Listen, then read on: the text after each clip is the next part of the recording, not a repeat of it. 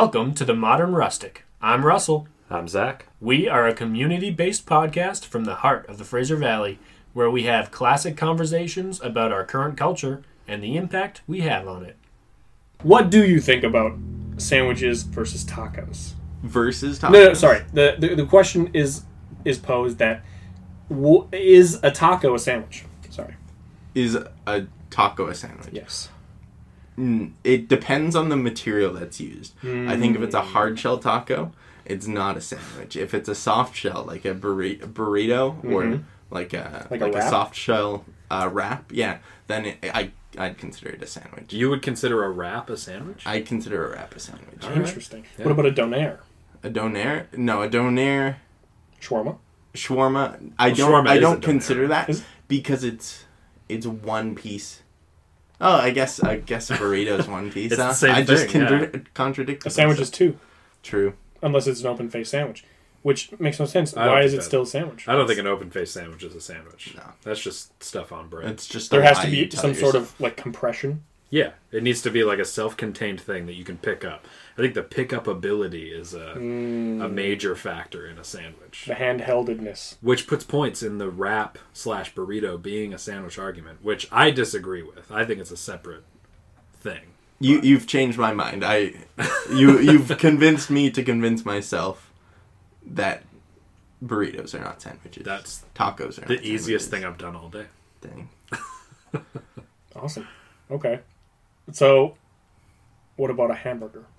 A hamburger is a sandwich. 100%. Hundred percent. Yeah. Okay. Yeah. I love it when people answer these questions. They're so fun. Two pieces of bread and then something in between. That's a sandwich. That's a sandwich. Okay, what- So, Sorry. yeah, I think we're about to ask the same question. I don't think so. because so. the common, you know, the one that everybody asks is a hot dog a sandwich? A hot because dog's a sandwich. technically, there it, it is one piece of bread. Like, Technically, however, if you were to take like a hamburger bun, a hamburger bun's one piece of bread that you cut in two.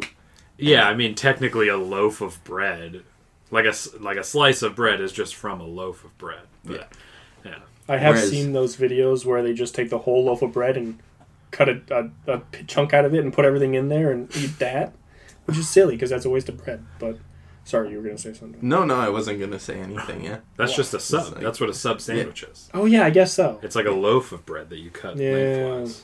Just like a hot dog. Exactly. So it's a sandwich. Is a sub? I guess it depends where you get the sub. Quizno sub. Oof. Is that a good oof or a bad oof? Uh, I don't know. I just said it for effect, but I'm not really a sub guy, so I don't. Oh, I don't okay. really have. I pref- Do you prefer Quiznos or Subway? if I'm gonna go for a sub sandwich or a sandwich similar to that, I will get in my truck and I will drive to the nearest Subway or Quiznos. then I will realize that I don't really want a Subway sandwich or a Quiznos sandwich, and I'll go to the burrito stand or the sushi restaurant. That's probably in the same strip mall. You just won an Olympic gold medal in dodging the question. Sure did. uh, I would probably say Quiznos. Quiznos, yeah. Yeah, just because I there's some uh, of the uh, what the subway has done in the past that I'm not a big fan of. Um, but The whole Jared debacle is that? I don't actually know what that is. Oh, okay. No, I hate Subway for other completely different reasons. All right. Um, Well, they're a pretty hateable company after uh, what happened with Jared. I apparently, yeah, Yeah. I didn't really pay attention to it at the time. I just know everyone talked about Jared from Subway for a long time, Yeah. and I it sounded bad, but I never looked into it. Oh, it's bad. You It- can continue being on your Quiznos train and feel good about yourself.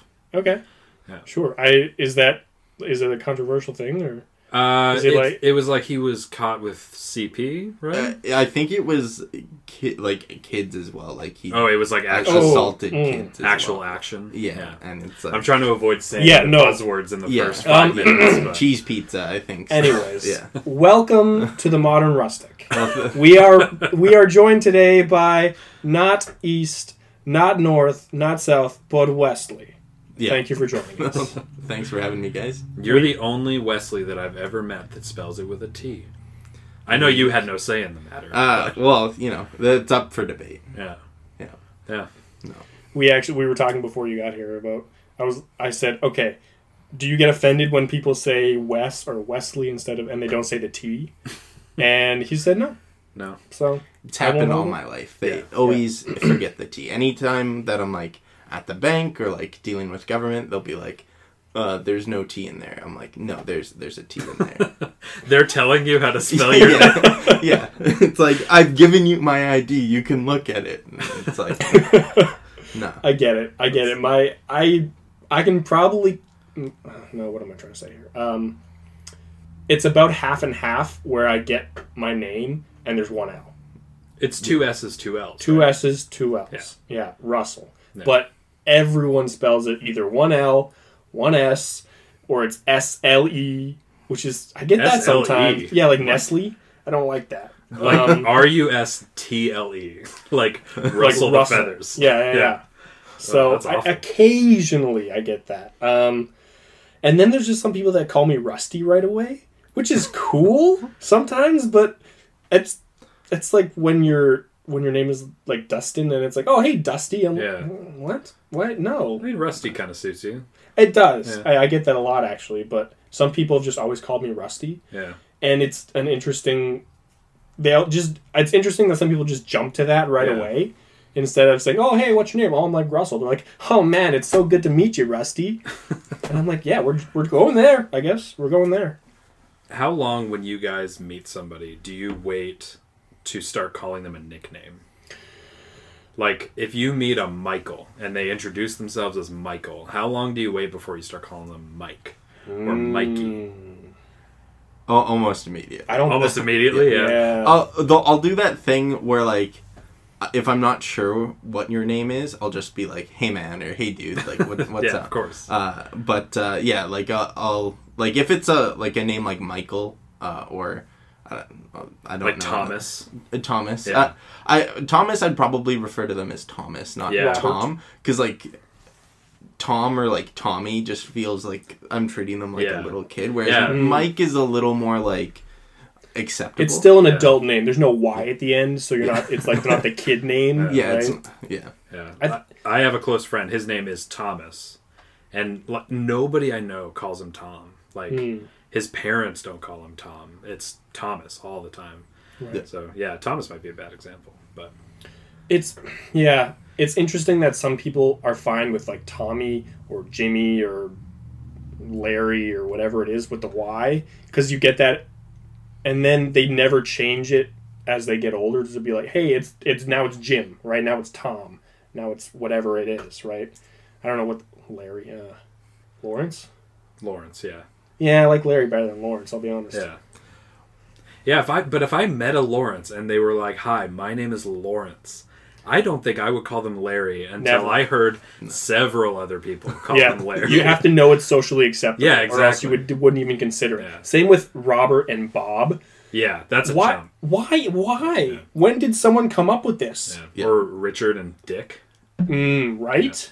Yeah. Oh. the uh, the bassist in my band, No Faith and Fortune on Spotify. Um, his name is Richard William, Mm. which if you shorten that, that is Dick Bill. And that is all we call him. His name is Dick Bill from here on out. That is too priceless to Wow. pass up. Yeah. And like so I am I think this is actually the first time I said this on the podcast, but I am expecting a child. What? I'm going to be a father. Um Wow. Congratulations. yeah, you knew. I know, but You've for the for fans, the, I'm congratulating you on behalf of our fans. Okay, great. Yeah. Okay. Yeah. Uh it picking a name is hard, man. Oh. Like cuz you got to think of all the nicknames, you got to think of all the playground names and like, Mm. it's hard. How kids are gonna twist it? Exactly. Like, yeah. Yeah. Yeah. And like I feel like I think of everything and my wife is just like like it's never going to happen. It's never going to happen. They're not going to call him that. Don't worry about it. But Clearly, it's you've never been a ten-year-old boy. It it happens. Yeah. every day. 100%. And it happened to her growing up. Like her, Yeah. her name got twisted so many Mm. different ways. But No, Yeah. it's yeah, it's tough. It's really tough. I've thought about like what I would name a kid if I had one, and there's a couple of good ones, but and then and then you have a, a fun one, a great one, and then you meet someone with that name. and then the you worst. you don't like that person anymore, and they like stay in your life or something, and like, oh come on, now it's ruined. And then, or if you know someone and then you meet them, and then they stay in your life, then they think that you named your kid after them, Yeah. and it's like, no, I already had it planned before I even knew you. Forever, they're gonna think, "Oh, you named it after your third cousin. Oh, that's crazy." Or your your new boss. Oh, yeah. like, Yeah. We had the name uh, Matthias picked out for a really long time for a boy. We really liked Matthias because we really liked for like for a nickname Maddie. Like that's kind of cute, you know. Hey, little Maddie. Yep. Uh, the vocalist in my band, his name is Maddie. Oh, So it's like it's just out the window. So we had to start from square one. Square. That's a good. No, that's a bad That's name. Really bad name. That's a bad name. Yeah. Juan is okay. But okay, so that actually brings up a good point. Please. which is uh, we so the name we have picked out for a boy is Sebastian. Great name. Yeah, I like that. I like it a lot too. Uh, my sticking point with it though is How do you that spell it? I don't think there's other ways to spell it. You can spell it with an E. Y B. Um, yeah, my sticking point with Sebastian is that I believe that Sebastian is typically a um, like a Latin American name. Ooh. Like it's mostly like I, I'm trying really hard to use the politically correct terms, but like Okay. it's a Mexican name. It's a it's Like a Latin, Hispanic? Uh, Hispanic. Okay. That's the Yeah. word I'm below looking the equator Yeah. yeah. but like I I googled or it. around the equator. I googled famous Sebastians, or like the I looked up the demographic for people named Sebastian, Hmm. and, like in regards to race, and it seems like it's about 50-50. Like Okay. there are white people named Sebastian, It's but something like Juan, I you can't as two white people, my wife and I can't name our kid Juan. You can. It's, I don't think it would be okay.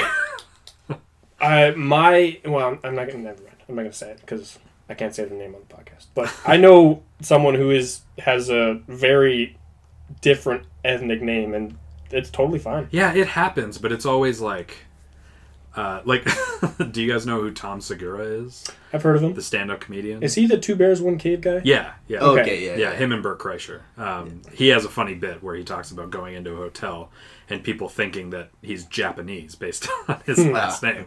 Like Segura kind of sounds a little bit Japanese, but yeah, I don't know. Like, do you guys think that that's okay? Like for two white people to name their baby Juan? I think if the name has meaning to you, then it would be okay. Like if if you had a friend named Juan that Right. you were wanting to name Yes, your, your for sure. kid Yeah. after, but I, I I think there is uh limits to it. Yeah. like you can't just be like, oh, I I like the name Juan, so I'm gonna Yeah. use it. Yeah, Yeah, at, at least in my mind. yeah, I do know that some people choose a different uh, type of name because they want, like someone like uh, if they want to name their kid Mark, but they don't want to name their kid Mark, because or they already know a Mark or something, Yeah. then they'll name it Marco or or like Carlo and Carlos and stuff like that. right. Yeah, So they're they're looking for a, a more interesting way of using that name because nobody's gonna name their kid Carl. It's I would I probably wouldn't do that. That's Yeah. doesn't seem like a great idea. But Jimmy Carlos, Neutron ruled that or ruined that name. right? Yeah, But Carlos, that's a cool name, yeah, it's not bad. right? I already know a Carlos, so Well, just as an example, right? or no, I know a Carlo, not a Carlos. Again, Carlo, drop the S, boom, different name You got completely. a name. And then, like, if you want to name your kid, uh, I didn't have anything else after that. That's I'm done. What do you think, Westley? I I think uh, like you, back to what you were saying before about your uh, bandmate being Maddie and you wanting to name your kid Matthias. Yeah. I think that is is okay because like the the kid's name would be Matthias, not Maddie or Matthew. Yeah. Yeah. But I also think that when you pick a name, I'm just speaking from personal experience. While we've been trying to pick a name, we have been thinking like the nicknames have been the deciding factor. Oh, Right, like okay. if we're gonna name our baby so and so, what are we gonna call them for short? Hmm. Ah, Yeah. Yeah. And do you just pick a name that only has one or two syllables? Then you don't have a nickname? I mean, Like that's an option, or something like but that? there's only so many of those names, Yeah. and I think that they get overused. Like there's Probably. so many Scots in the world. There's, Scott, Mark, There's enough Scots. Tim. I I've guess so- Timothy is.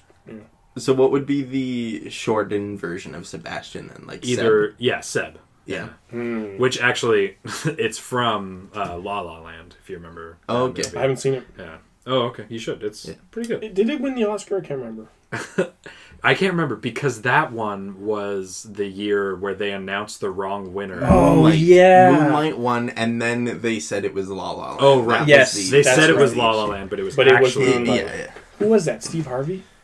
No. It was um, Oh, Steve Harvey did the Miss Universe one. He, he said the wrong Yeah. girl. yeah. that was hilarious. It was oh I'm I can't remember. I can was it Dick Van Dyke? It was somebody No, like that. no, no, no. it was like old Hollywood royalty. Mm, I remember that. It was it was an old man and an old woman. like Julie Andrews. I don't know. I can look it up. Please, yeah. I, did, I didn't bring my phone with me. But yeah, There you go. Sebastian Name your is. kid uh, Dick. Dick Van Dyke. Or Van, I already know a Dick Bill. like the guy from Reba. Best show ever, folks. Watch Reba. If you argue with me on this, you can email me at the modern rustic podcast at gmail.com or hit us up on Instagram at the modern rustic podcast. But uh, Reba is great, and you all should watch it. And it's an underrated sitcom. I'm gonna have to follow you on Instagram so I can argue with you about that. Well, what's yours? What's better than Reba? Uh, for sitcom, Yeah, uh, I think uh, How I Met Your Mother is a better. Ooh, interesting. interesting. Yeah. Hot take. Hot take. I think we talked about how I Met Your Mother we on the talked at length on our newest episode that just dropped. Uh, no time to dialogue. Uh, Ooh, that's a good title. Yeah, I haven't even seen that. Just to close the loop, uh, the presenters were Warren Beatty and Faye Dunaway. I, never would know, I know who Warren Beatty is. I Yeah. think. Oh, man. Anyways, did you guys see the the Will Smith slap today? Yeah. Oh yeah. I was, I was gonna say we got to bring it up because it's a It's it's, a talking point. It's fresh. Yeah. I laughed. I mean, I shouldn't laugh, but it was pretty funny. The number of memes I've seen So today many. from it, so, So many. many. The stocks are going crazy in the meme. There's market. like 30 NFTs already Oh, of this thing. It's nuts. and it was like instant too, like because we were all here last night playing Starfinder, Yep. Yeah. and Shout out to Starfinder. Great game. Love is- you guys. It's a good game. Yeah, go Paizo. Um, I went home and checked my phone, Mm. and it was just like Will Smith, Will Smith, Will Smith, Will Smith. It Yeah. was crazy. yeah. Yeah, my Yeah. Instagram feed today is just look at this Will Smith thing. Yeah. Oh, Will Smith apologizes, and then it's apo- his apology, and then there's some people with opinion pieces on the Will Smith thing. What is this? Like, and then I watched the video I think two or three times. Yeah, Because then I'm because then I did what they wanted me to do, and I, wa- I watched all of the the highlights because Yeah, it's like course. oh, watch the highlights, and then Will Smith is in there slapping the guy at the end. Great, yeah. great. when I got home, I had opened up YouTube, and it was just like people within like 30 minutes had already come out with like breakdown videos of like how Will Smith like swaggered up there and just Mhm. like slapped like oh he leans back and he turns into it that's the ideal way you want to slap someone and like Giving tips on how to slap people. yeah, yeah, and then they're like, "Oh, and look at Chris Rock, just like perfect reaction. Oh, you know, he he took that slap like a Yeah. champ." Uh, and then his like speech afterwards, and they're going o- on about that. It's like, wow, just It like was. The instant it happened. It's oh, crazy. Like watching the video. If I was in, excuse me, if I was in Chris Rock's situation, standing there walking Will Smith or watching Will Smith walk up to me, I wouldn't have seen it coming because I think if I'm slapping someone, there's a big wind back and like a Yeah. a big rotation, but he's just like out of nowhere, just like Oh. slap. Well, I mean, this guy is trained to, to slap people. Like he's done this before, Oh, yeah. clearly. Clearly, that was a perfectly executed slap. Yeah, uh, that's not a like a domestic violence thing. That's just. I feel like he's just he's no. It was part of his training for Suicide. yes, Squad. there that's what. I was getting at. Yeah. Yes. He was playing Slapshot, right? yeah. He's just got a hockey stick and a helmet. Hanson Brothers jersey on his back. Yeah. he actually does kind of look like a hockey goalie in that movie. Kind of, yeah. Like the white mask. Yeah. Oh, that would be that would be a great addition to the Suicide Squad. I would love that. Oh, But is, are we all on the same page on the Will Smith, Chris Rock? Do we want to do opinions? Do we want to get into it? I want your opinion on this. Do you think it was actually legitimate? Okay. Because I want to. Yeah. Because I have heard multiple people say that is fake. That was totally staged. I don't believe that it was. No. I think there's a lot of pretty subtle markers that point to the fact that it was not. Okay. Things like like if you watch the video where because when it aired in the US, a lot of it was actually cut out. They were able to cut out a lot of what happened Yeah. before it hit the states. But in Australia and I think Japan, the unaired uh, sequence of events aired or uncensored sequence of events Yes. aired. So when Will Smith says what he said to Chris Rock, shouts it from his seat.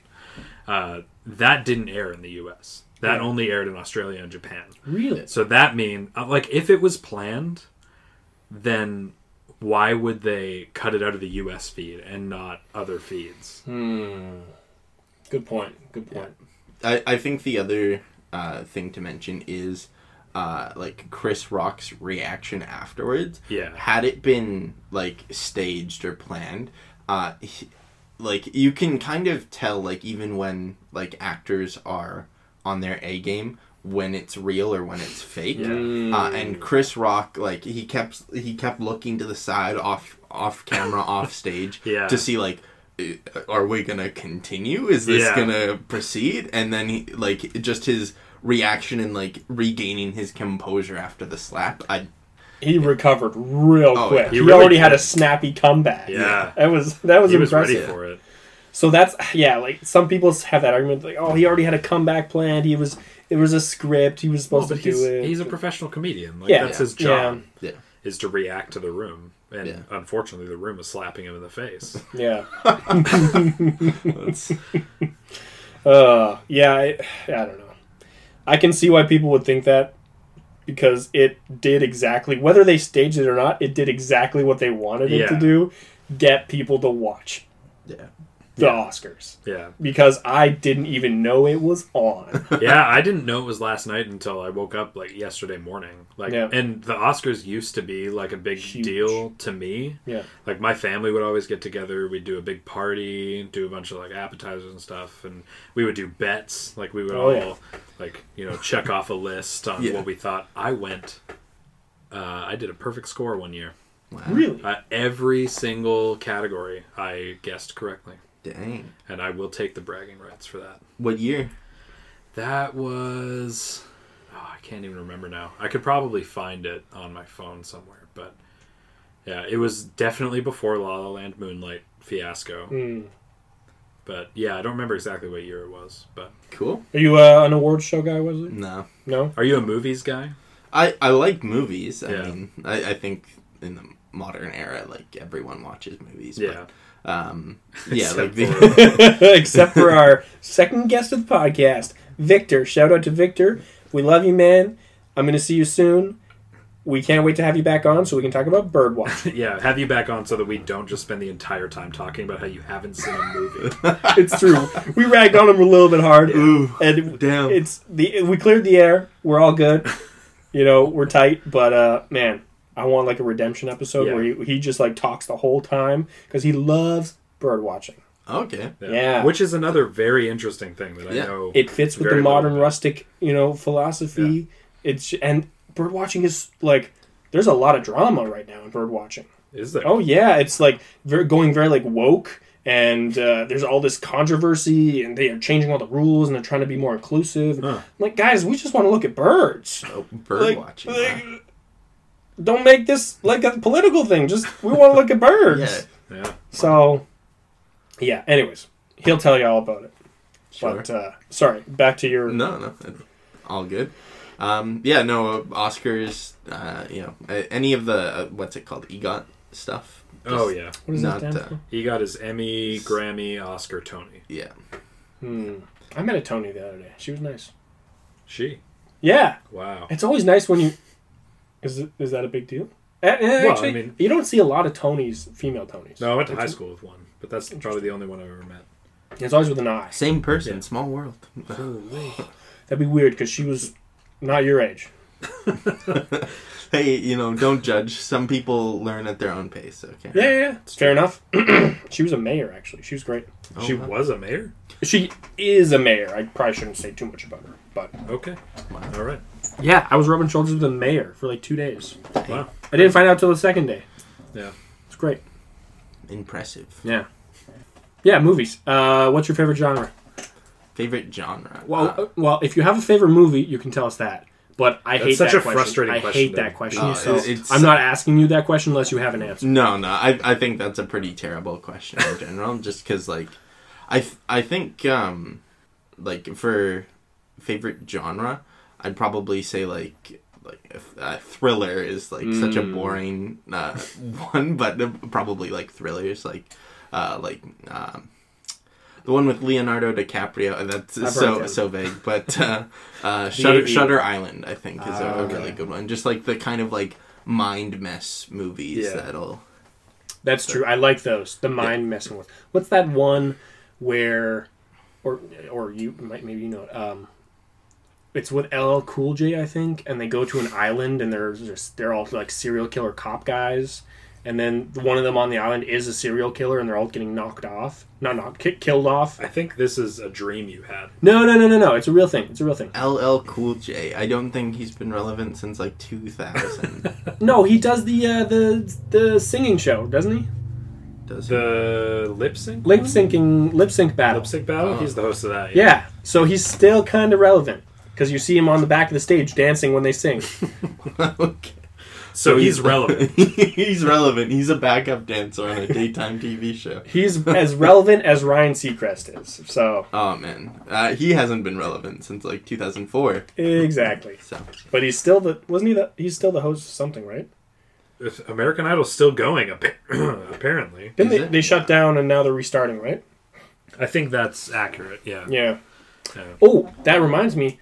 Way back in the day, Canadian Idol, there was two brothers on one season. One of them's name was Sebastian.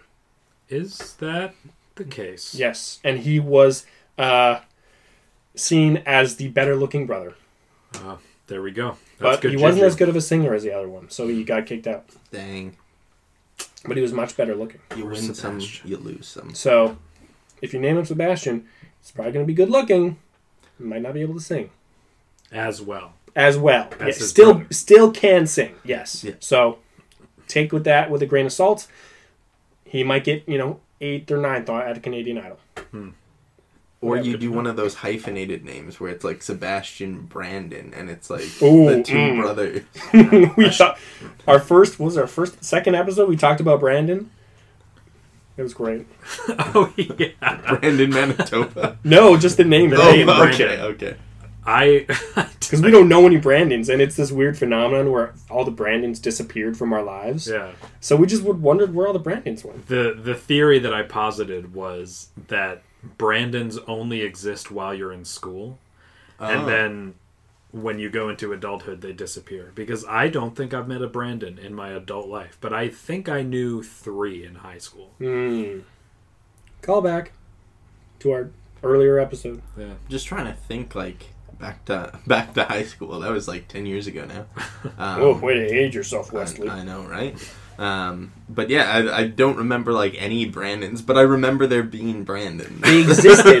it's like a cor- it's like an ethereal existence of there were Brandons. They are there, but Yeah. no Schrodinger's remembers. Brandon. Yes! If if you're looking at the Brandon, they exist. Oh man. Uh, okay. Something else that we had discussed on that episode was to do with your name and how your name uh, can sometimes affect who you become later on. Right. Yeah. And then I was just having this discussion the other day with somebody, and they think that not it's called nominal determination. I think so that whatever your name is, it somehow affects what job you have later on. And I thought that was the wildest thing. That's crazy. You know, if your name is like Jewel, then and then you become like a gemologist later on or Sure. something like that. Yeah. And I thought that was so wild. I, I'm trying to remember the article because it was an article in the paper.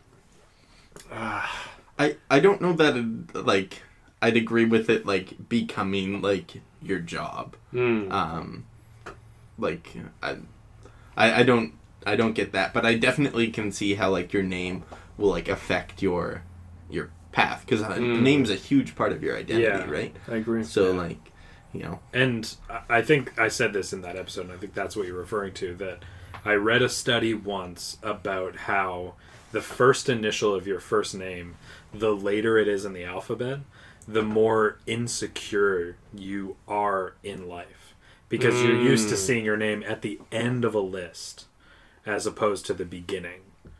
And like in seating charts, it's usually alphabetical. So if, like, for example, my name starts with a Z, so Yeah. I'm in the far back corner of the classroom, baby.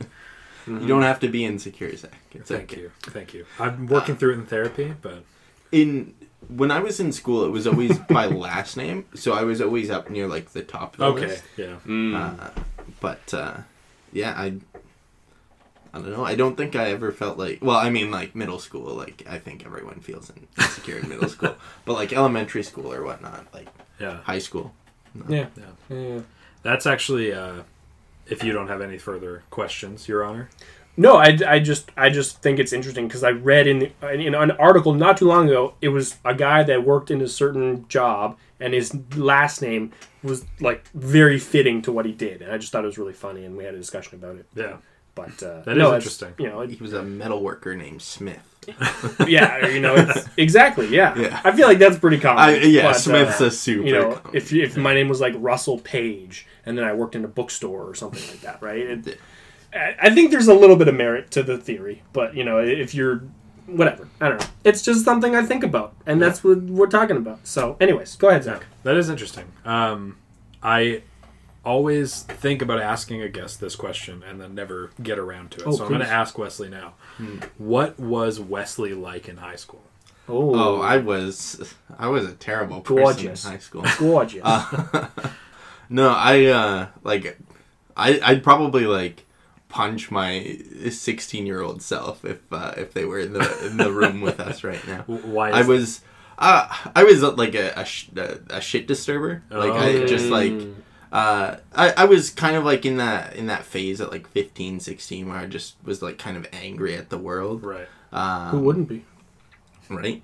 Um, but I was just like uh, uh, like a troll, like a, a real life troll. Okay. Like I remember in in high school, I had a uh, a teacher, Mister. Well, I I won't say his name just in case, but um, Mister W will say, uh, and uh, it was drafting class. But I would like instead of like doing like AutoCAD or whatnot, yeah. instead I'd just be like talking to him about how the Canadian Navy needs to be bigger. and I think instead of doing like one of the major projects, I wrote like a 20 page essay on why the Canadian Navy Wow. needs to be bigger and I handed that in instead of like designing a house.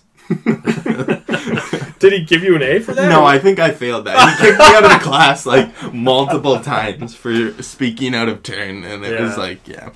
Yeah, that's interesting. Yeah, I'm Yeah. always curious about like when I meet people as an adult now, like what they were like back then. Because when I look back at my high school self, like I don't recognize that person at all.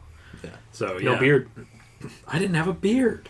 I was just starting mine, so Yeah. yeah. I'm just starting mine. No, you're dude, you're you're good. You're good. Yeah, Oh yeah. yeah, You're getting it's so there. yeah, it's it's coming in quite nicely. Yeah, yeah. Yeah. No, I. yeah. I was I was told the other day I should shave my beard, and I thought, mm, I don't think you're someone I want to hang out with Absolutely anymore. Yeah. What was Russell like in high school? I don't think I was ever a asked you jerk. that question. Total jerk. Really? Yeah, yeah, yeah. That surprises me. I was a people pleaser. I was obsessed with trying to make people like me. That doesn't sound like the definition of a jerk.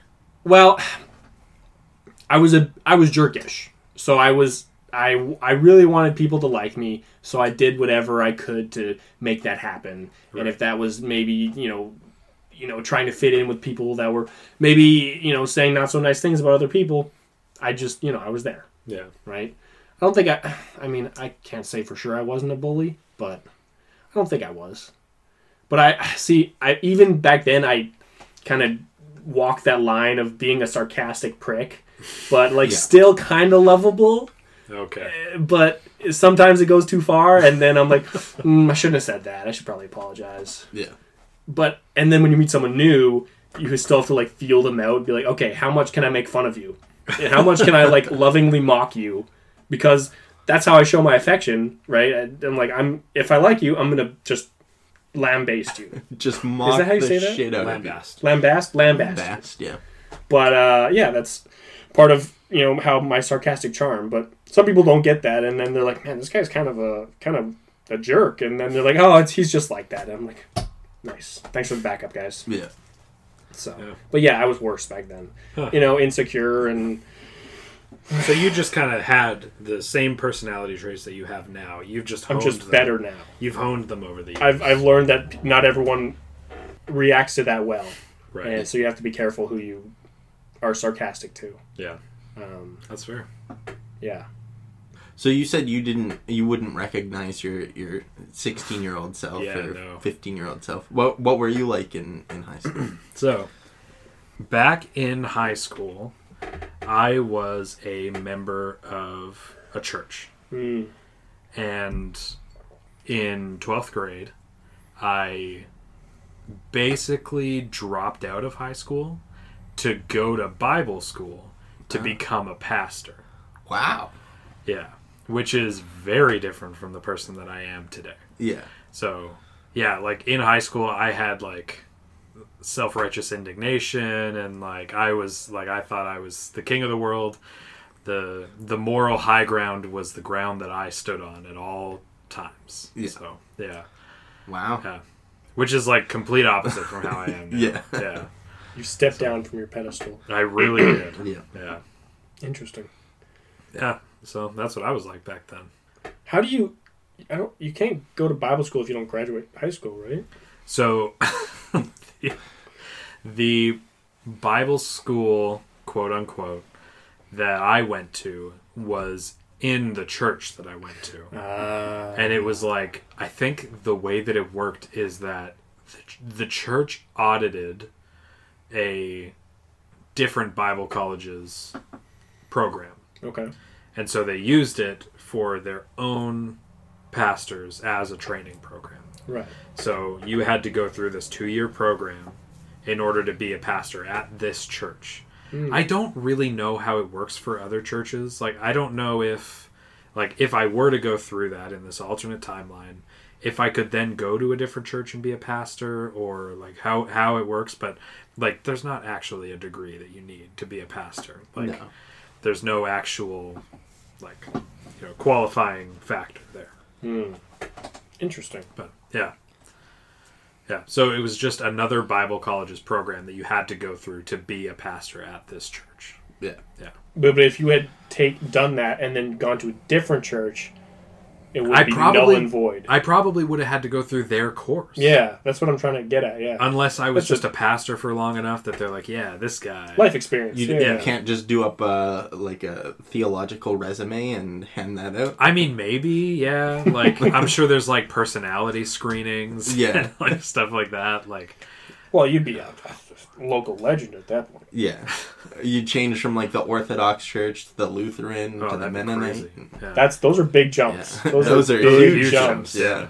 because this was like an evangelical Christian church. So, Mm. Oh, okay. yeah. You don't want to be that church hopper guy. Yeah. Like, ah, we don't want him here. And you ship him to a different one. No, yeah, absolutely not. No. Yeah. Anyways, which that's an interesting question. Would, Westley, would you rather go 100 years in the future or 100 years in the past? 100 years in the past would put us in 1922. Uh, I definitely want to go into the future. 1922 is not a, a, a great time. I mean, like, as, as a as a right? white man, no, uh, No. 1930s was the Oh. That was the war. uh, no War was no. over. War was over in 1918.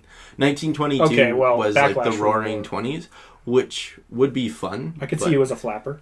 as a flapper. but there was also prohibition in the states. Oh, terrible. Uh, you know, I, I don't drink, but I mean, it, it wasn't good. but you Crime still want the option.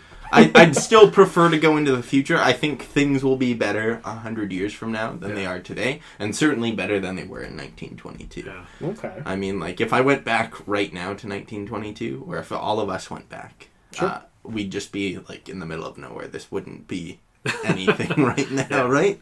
So, Probably not. like the the closest town would probably be like what It'd still be 15, Abbotsford. 15 miles that way Oh no, Abbotsford wasn't really a town until the 40s. until the 40s. Yeah, after Yeah. the Great Depression. We'd have to walk a while, Yeah, which would suck. Yeah. yeah. And this would all be like forest, and nothing would be flat. But what if you could? Because you're already time traveling. So what if you could teleport as well? You could go anywhere in the Hmm. Oh, world in the anything in the world. 1920s. In the 1920s. Would you still pick going 100 years into the future? I'd still pick going 100 years in the future. Yeah. Because you have a bright outlook on the future. I do. Yeah, I, I think uh, I think the world's going to be a lot better a hundred years from now. Yeah. Than, Why do you think that? uh, just like you know, with technological advancements, Mm-hmm. uh, I think uh, like the direction that the world's moving, uh, like more philosophical wise, Yeah. uh, Mm. is a better direction than where where it is now. Yeah. So you think people are taking time to actually think about their actions more, or Yeah, I think or just believing in something? not not necessarily believing in something, but like being more respectful of of other people and other cultures. I think is the the main thing. Like if right now, right we you mentioned it earlier. You could go to a strip mall and get a burrito and sushi and Oh yeah, a sub. I love it. A hundred years ago, you wouldn't be able to get any of that yeah. stuff. No chance. In uh, a hundred years in the future, you know, you'll be able to get way more stuff from a strip mall. So yeah. I mean, So- will we even have strip malls then? probably not. It'll be Amazon order Yeah. to your door. A drone will deliver a burrito to your doorstep. Nice. Yeah. I feel like at I that could, point, I could live in that world. yeah, yeah, yeah. I'd be alright with that. I feel like at that point we would have like machines in our houses that it's like what's is that in Star Trek? I think where you just like press the button and the food appears in the machine. Yeah. That makes me think of Back to the Future. But Oh, I'm yeah, sure with with Back to Star the Trek Future? too. Yeah, Back to the Future too. They like put the the pizza that's like the size Oh of a yeah. in the thing, and then it comes out and it's a full size pizza. Oh my god! yeah, yeah, yeah, yeah, yeah. Yeah. That'd be fun. I would like that. Yeah. I would like to see the technology. But I don't know. I just for me. I'm sorry. You know what? You go first, Zach. Yeah. What, what about you guys? Hundred years in the past or in the future? I don't know. That's a hard question. We can change it if you want. It can be 50 years. You you go first because Okay. yeah I future 100% hands down because for two reasons. A I am dead scared that I would mess something up in the past, butterfly effect style. I would be so scared. You know, if I kicked the wrong dust cloud uh, or piece of rock and like, oh, whoops, there goes my future life or whatever. But then wouldn't that be a paradox? Exa- it would be, but no, not knowing actually how time travel works and how paradoxes work, I don't want to mess with the system. Okay. yeah So I would be very frightened of messing something up in the future, whereas maybe I don't even exist, and then who am I? I don't know. That's reason A. Okay. Uh, reason B is that I am obsessed with legacy, and I think that I to be able to be given a chance to see how I turned out a hundred years from now. You know, do I still have a lineage? Do I did anyone that I know leave a lasting impression on the world? I think that's way too easy, way too hard to pass up. The Yeah. opportunity to know that. And I realize now that it's all about me, my reasons. but uh, oh that's I mean, Humans that's, are selfish that's hundred creatures. percent what time travel is about. It's Exactly. about you, right? it's an entirely selfish endeavor Exactly. And yeah, it'd be fun to see all the cool tech we have 100 years from now. But yeah, I mean, at the end of the day, you can have all the cool gadgets you want, but it's still about people. yeah. Yeah. And you?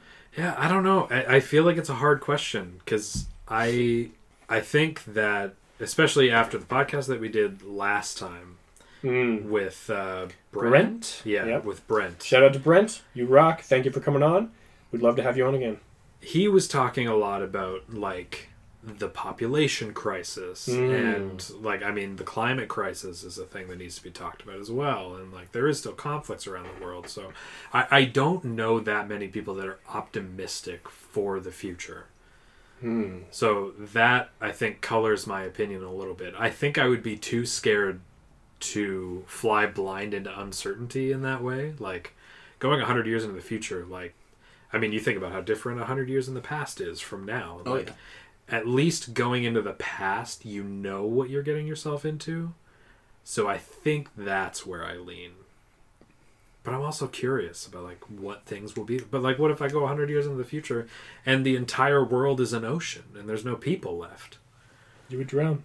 I would drown. Well, sink or swim. Yeah, I don't know. I don't think that I've met that many people that are optimistic about humanity's future.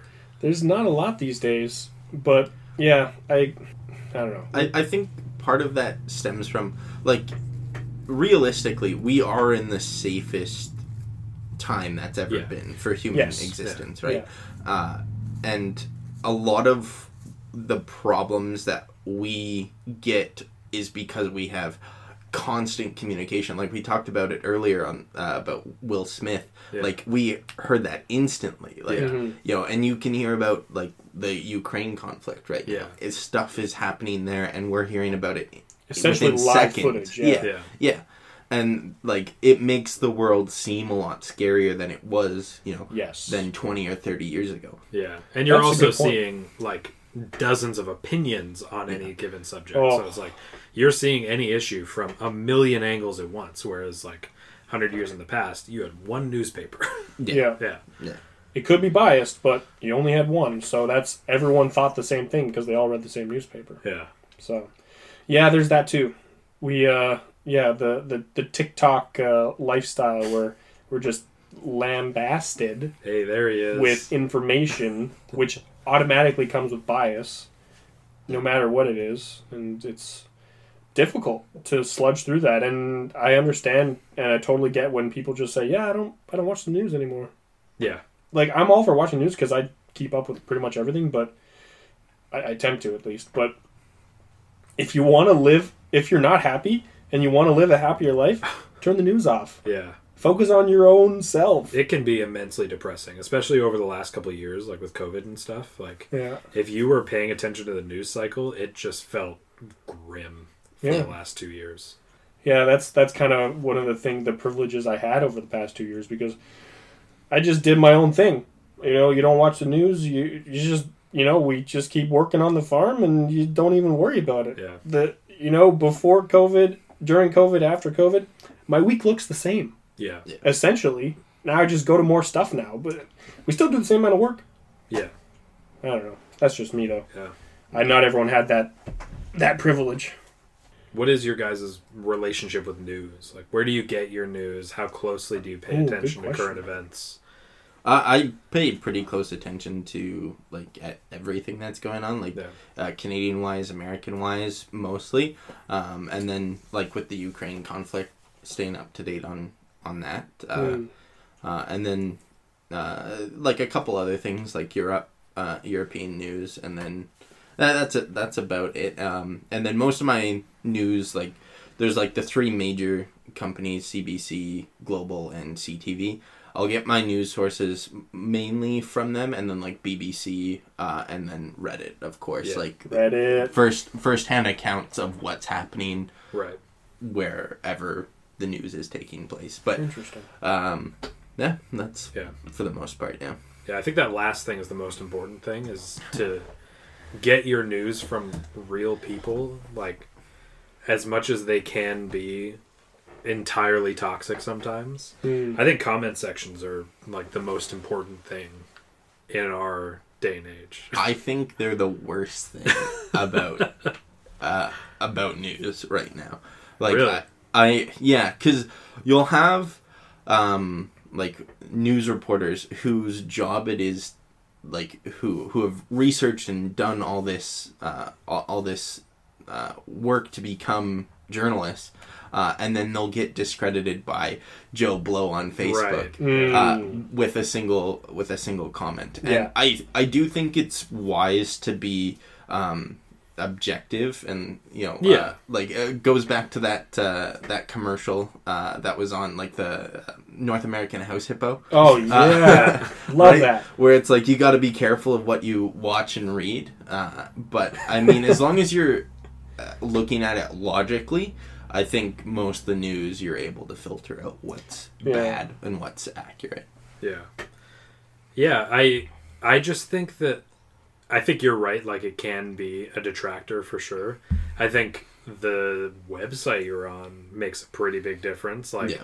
the comment sections on Facebook compared to the uh. comment sections on like something like Reddit. yeah It's it's a completely different game. Yeah. I feel like uh. Facebook comment people are just there to start fires. It's, They are it really just there to that start way. fires. Yeah. It, you will not get anywhere with these people. or like to just say nothing at all. yeah, like people will go into a comment section and say something that like you didn't need to say anything no, it.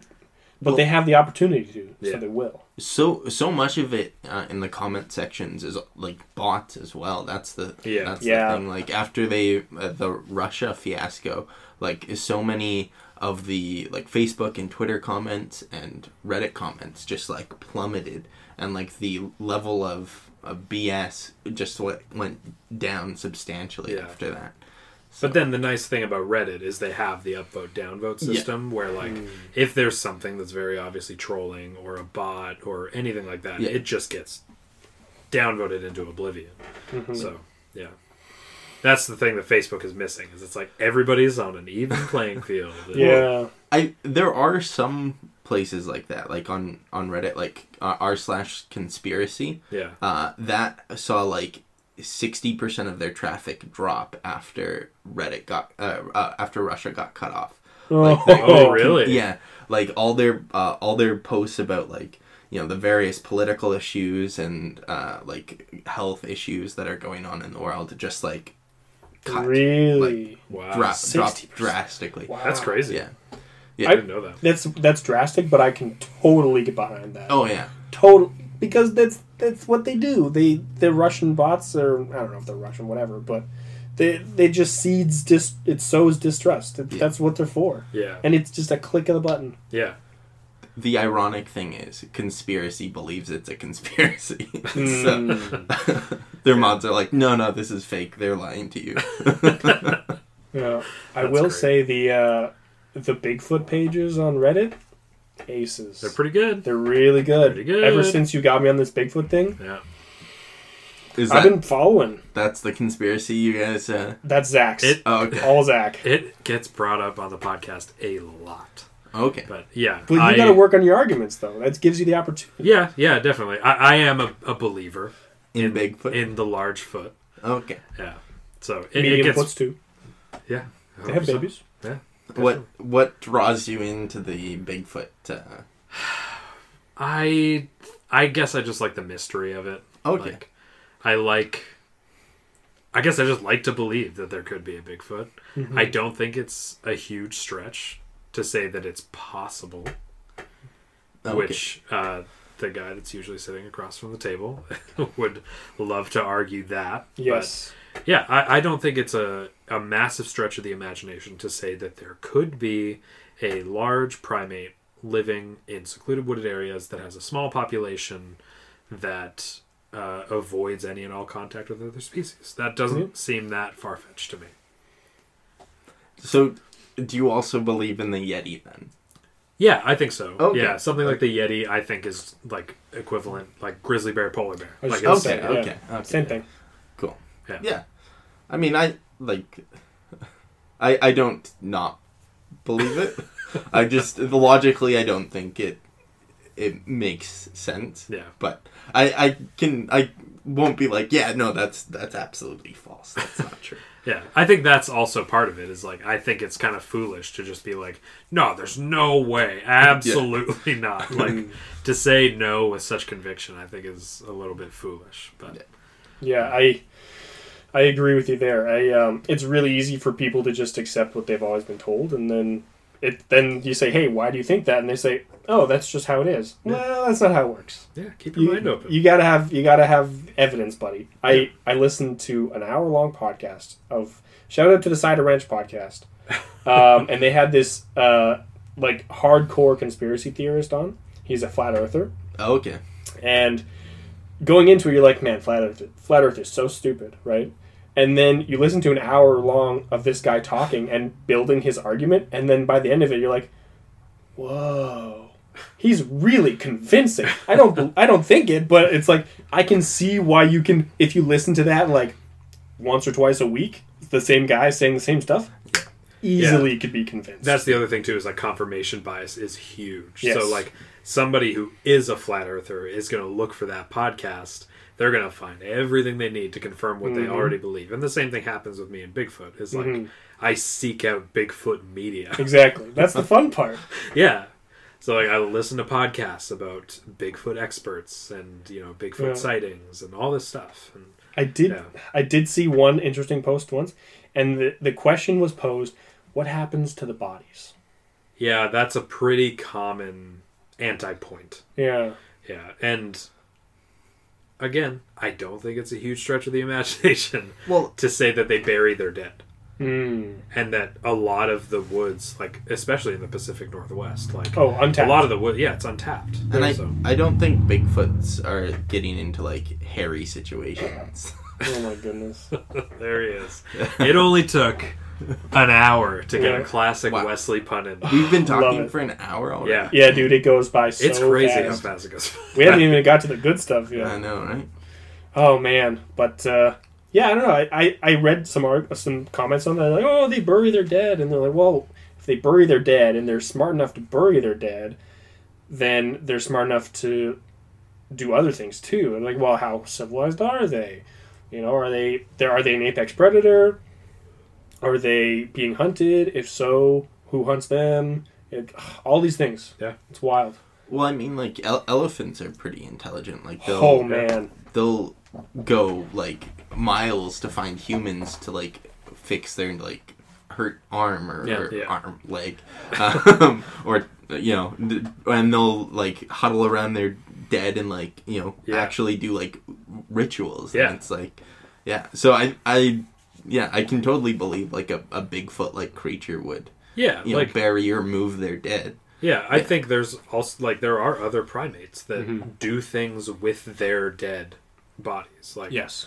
yeah, No, I, I, I'm, I'm with you. I just, I like poking fun at you.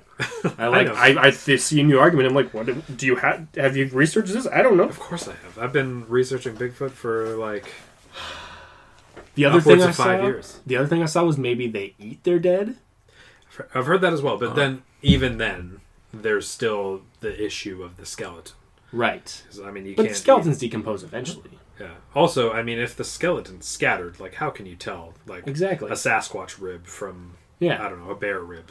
And I feel like the skulls would be the defining point. That's true. Yeah. Sorry. Go ahead. Oh, I was gonna say, and it could be like, you know, some of those missing murder cases where they like find remains and they don't know whose uh, remains they belong to. If they I look very human esque. Yeah. Yeah. Yeah. Yeah. like the Oh. feet washing up on. Oh, well, the feet, like the there were Yes. whole feet. but- yeah. I know. What you- I, I remember those. I remember those. That was weird. yeah. That was so weird. Yeah. I don't like that. But I don't know. Case got off on the wrong foot for the officer. Oh, love it. Love We're it. in the pun. How long is it, it? I can't believe it's been this long and we haven't had you on yet. I miss them. I want them. I bring it. Bring the puns. Bring all the. puns. Ah, okay. Well, what what's your conspiracy though? I have so many. So, So many. There's things that I. It's interesting because the concept of conspiracy I love exploring. I like to, I like to explore why people think certain things. I like to explore what even is a conspiracy theory. Is it just something that not everyone thinks is true? Well, that's everything, Yeah. right? Like, uh, it doesn't have to be a big thing like the moon landing or or whatever, right? Or Bigfoot, but Zach doesn't like it when I talk about conspiracies that are harmful. He says, Oh, okay. so I have to not say those. Oh, okay. One of them is JFK, totally an inside job. There, okay. I'll just My let, my let me, bare minimum is there was more to the story. Okay. Let me defend myself and say that like the harmful thing is just I don't like conspiracy theories that are backed into like Mm, there's those that's right. conspiracy theories where an event happens and then people come out of the woodworks. They're like, "Oh, this thing that happened Yeah. wasn't actually the thing that happened." They have to prove it's not. Yeah. It didn't happen the way it happened. Yeah, like the Sandy Hook thing is Yeah, the Sandy example that I Hook, was gonna 9 bring up. 11, the moon landing, whatever. Yeah. Mm. Like But- you take an event and then you back into the conspiracy from there. I think that those are always weaker Yes. than any other conspiracy theory. Well, like the the moon landing, the reason I, I think all of us, uh, well, I, I know there'll be some people who are like, oh, the moon landing's fake, but I think had the moon landing been faked, Russia would have, or the Soviet Union, They would've figured would have been like, no, this is they didn't do this. Yeah. yeah. because that was the big thing at the time. Was Oh, like the space race the was space huge. race was Yeah. That's how we massive. got to the moon. Yeah, and what motivation would Russia have had to not Yeah. blow the whistle on them? Yeah. Yeah. Yeah. Like you, you're. There's a very good chance there was a Russian spy in NASA probably at Yeah. the time of the of the moon the moon landing. If they had faked it, that guy would have blown the doors off of Oh, that yeah. so quick, Yeah. easily. Yeah. Did you come to the table with a conspiracy theory too? I, I have a couple. Now you Okay. said uh, no harmful ones, so I'll leave I'll leave one of them out. If Well, it's not we that can bad, talk about no, it. you- Okay. you're more than welcome to tell us. I know. So- if yeah, okay, go ahead.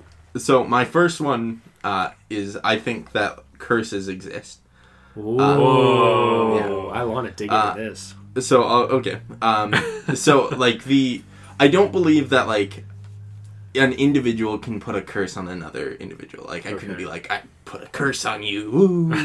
Um, I think Is that how you would do it? No, no. Uh, if if I did it, you'd know. no. All right. Um, I think it's more like moments in time, and you can't force the curse. Like, Hmm. for example, I think my grad class is cursed. Whoa. Yeah. What? Ah. So, okay, I think I know where you're going with this. Like one of the things that I know about your personal life. okay. Let's hear it. So, uh, every year since I graduated, we've had someone die from my grad class. Every year. Every year. So, uh, Oh. grade 12, we had a girl who passed away, uh, like, I, I think in the fall or like around Christmas time, I want to say. She she overdosed on, uh, on I think Yeah, it was we Molly or we don't have to go into but, um, so after that, they had like assemblies and whatnot, like, okay, you have to, uh, yeah, like, uh, they, sorry, I'm getting ahead of myself. Oh, um, there, so we had like three or four assemblies in the spring, uh, leading up to like our, our graduation ceremony, where they were like, you can't do, uh, don't, don't do drugs, you know, drugs are bad for you, like, typical, like, you Good know, advice, yeah.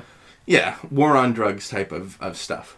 So the last assembly that we had, they brought her friends out and they were Oh. like, you know, telling us like, you know, their experience and like Right. how horrible it was. Um, and one of the students uh, stood up uh, and basically like lambasted them. Uh, told them that they were morons and they were idiots and that we had been warned our entire like school careers don't do drugs Whoa. you know and they're like it's their fault they're the like it, it's like just like crazy Holy. it was it was an event at Oh, that time so this guy very very smart guy uh, he was like full ride to ubc smart Mm-hmm. uh, like uh, anyway so after that, I don't like where this is uh, going. he I'm morbidly so- interested. so after that, he uh they pull like teachers are like climbing up the bleachers trying to get at him as he's like yelling this, like screaming this out to like the whole assembly hall to hear. Uh, and like the teachers grab him, drag him out. Her, uh, friends are like sobbing, and they're let out of the out of the assembly hall. And we're all like, "Holy crap!" They let school out early that day. It was Wow. it was an event. So after that, uh, the kid was like bullied nonstop. yeah. He lost uh, his scholarship. He lost. He was uh, expelled from school. It was like a major thing. He wasn't allowed to graduate. All of that. So the following year, like in twenty, I won't. I won't say the year, but uh, the following year, he ended up taking his own life. Oh my.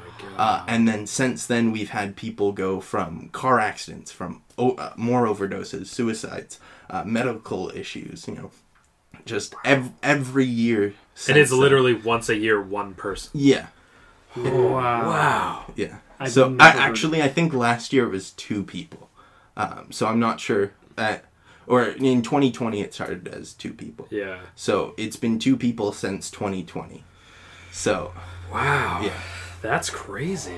yeah, I got goosebumps all over my body. Yeah, that is I've never heard anything like that. yeah. And I, I like I I won't share it with the podcast like the fans of the podcast, but I can show you guys afterwards like the people and like Yeah. that. Yeah, yeah, I've messaged friends about this, so I do have like a like I'm like shit's cursed, yo. Hmm. That's crazy. Do you? Yeah. I had a question and I lost it. I that is I don't even know how to dis- there's not a word that describes that. But there, like, I think there's other points in time where there's been like curses that have been placed on like locations and like groups of people as well. So like the Russians and like the Romanovs, I think like the situation that happened with them, which if if you don't know, the Romanovs had been captured by the communists, the Bolsheviks, Yep. and then they had been uh, killed uh, under like in captivity, uh, and I think that's kind of caused like the whole fiasco over the last century uh, with Russia. Um, Hungarians believe that they're cursed, um, and then like there's places like obviously like concentration camps or like the PNE grounds where the internment camps were. Um, you know those kind Yeah. of kind of places. So So you think locations hold power? You you think it's like a karmic thing? Yeah, like Yeah. yeah, like there's that karmic uh, ability, but um, I I also think like events like the one that I mentioned at, at the assembly hall Yes. can cause issues or like Yeah. cur- curses as well over a group of people. Yeah. So So okay. I, I don't want to belittle this in any way. So do you think that it's so you don't think it's just that that maybe it's just a psychological thing that these people were went through this trauma and it affected them later on. And it's just how that they led to those deaths perhaps. Like in in terms of my grad yes yeah. I don't think so because they've all been for different reasons. Um, like the, for example, like the car accident uh, wasn't wasn't related to any of what had happened. There were uh, health issues that weren't related to any of that, and like a, a number of the the suicides that have happened weren't related to that. Yeah. Like it was just that first one that was. Yeah. And I know I do know about the one Yeah. that was like it was kind of big news all over Abbotsford. Right. And that was entirely an accident, was it not? No. Oh, okay. It was okay. Yeah. Yeah. But I mean, even it, even like you're saying, right for it to happen once a year, like Yeah. that's an insane Well- coincidence, if you can call it. and it's ramped up since 2020 like Yeah. last year it was two people the year before that it was two people so it's kind of you know yeah. on ongoing so Yeah. we haven't lost anyone this year so far so fingers crossed Yeah. you know Hopefully the curse That- is broken. yeah please yeah, oh that uh, jeez yeah. That's really crazy. That's Yeah. so heavy. Yeah. That's so heavy. wow. sorry I- for that heavy No, no, no. no, I like it a lot. Yeah. That is really great. When you I first don't said like it a lot. no, I, I don't like that it has happened. Oh, but man. yeah, when you first said that you think curses are real, I was like, oh, here we go. Oh, okay. yeah. Oh, Yeah. my my dog. You know, whatever. Oh, yeah my yeah no that's that's the reason i think that like curses exist yeah. Hmm. I am. First of all, I'm so sorry that happened. yeah Yeah, that's awful. That. Ah, man, yeah oh, my heart goes out to those people. All right. Okay. Do you, you said you had a second conspiracy. Okay, so the second one is it isn't as like serious as as the first one. I don't know. Uh, I don't know this person, um, but I think uh, Helen Keller is a fraud, or uh, Helen Keller. Uh, Helen Keller's assistant is a fraud. oh, oh, this is ooh, that's that's a hot take. Hot take. Let's just hold for a second. Have we had a guest come to the table, first of all, with a conspiracy yet? Yes, It has yeah. happened. Yeah, it's They happened. have not been as hot as these. I mean, last week we had a, a solid one where uh, Brent discussed uh, like digital currency, and that was Right, That was decent. Okay. Right. Yeah. Yeah. And Yeah, that was decent. and that one is quickly becoming more of a reality. Right. Yeah. Um, so he even he said he's like, yeah, I, I've thought this for a while, and now they're actually starting to implement it. Yeah. So it's not really conspiracy, but anyways, yeah, Yeah. we've had So- we've had other ones. Yeah. yeah, Yeah. but this is But Helen Keller. Sure.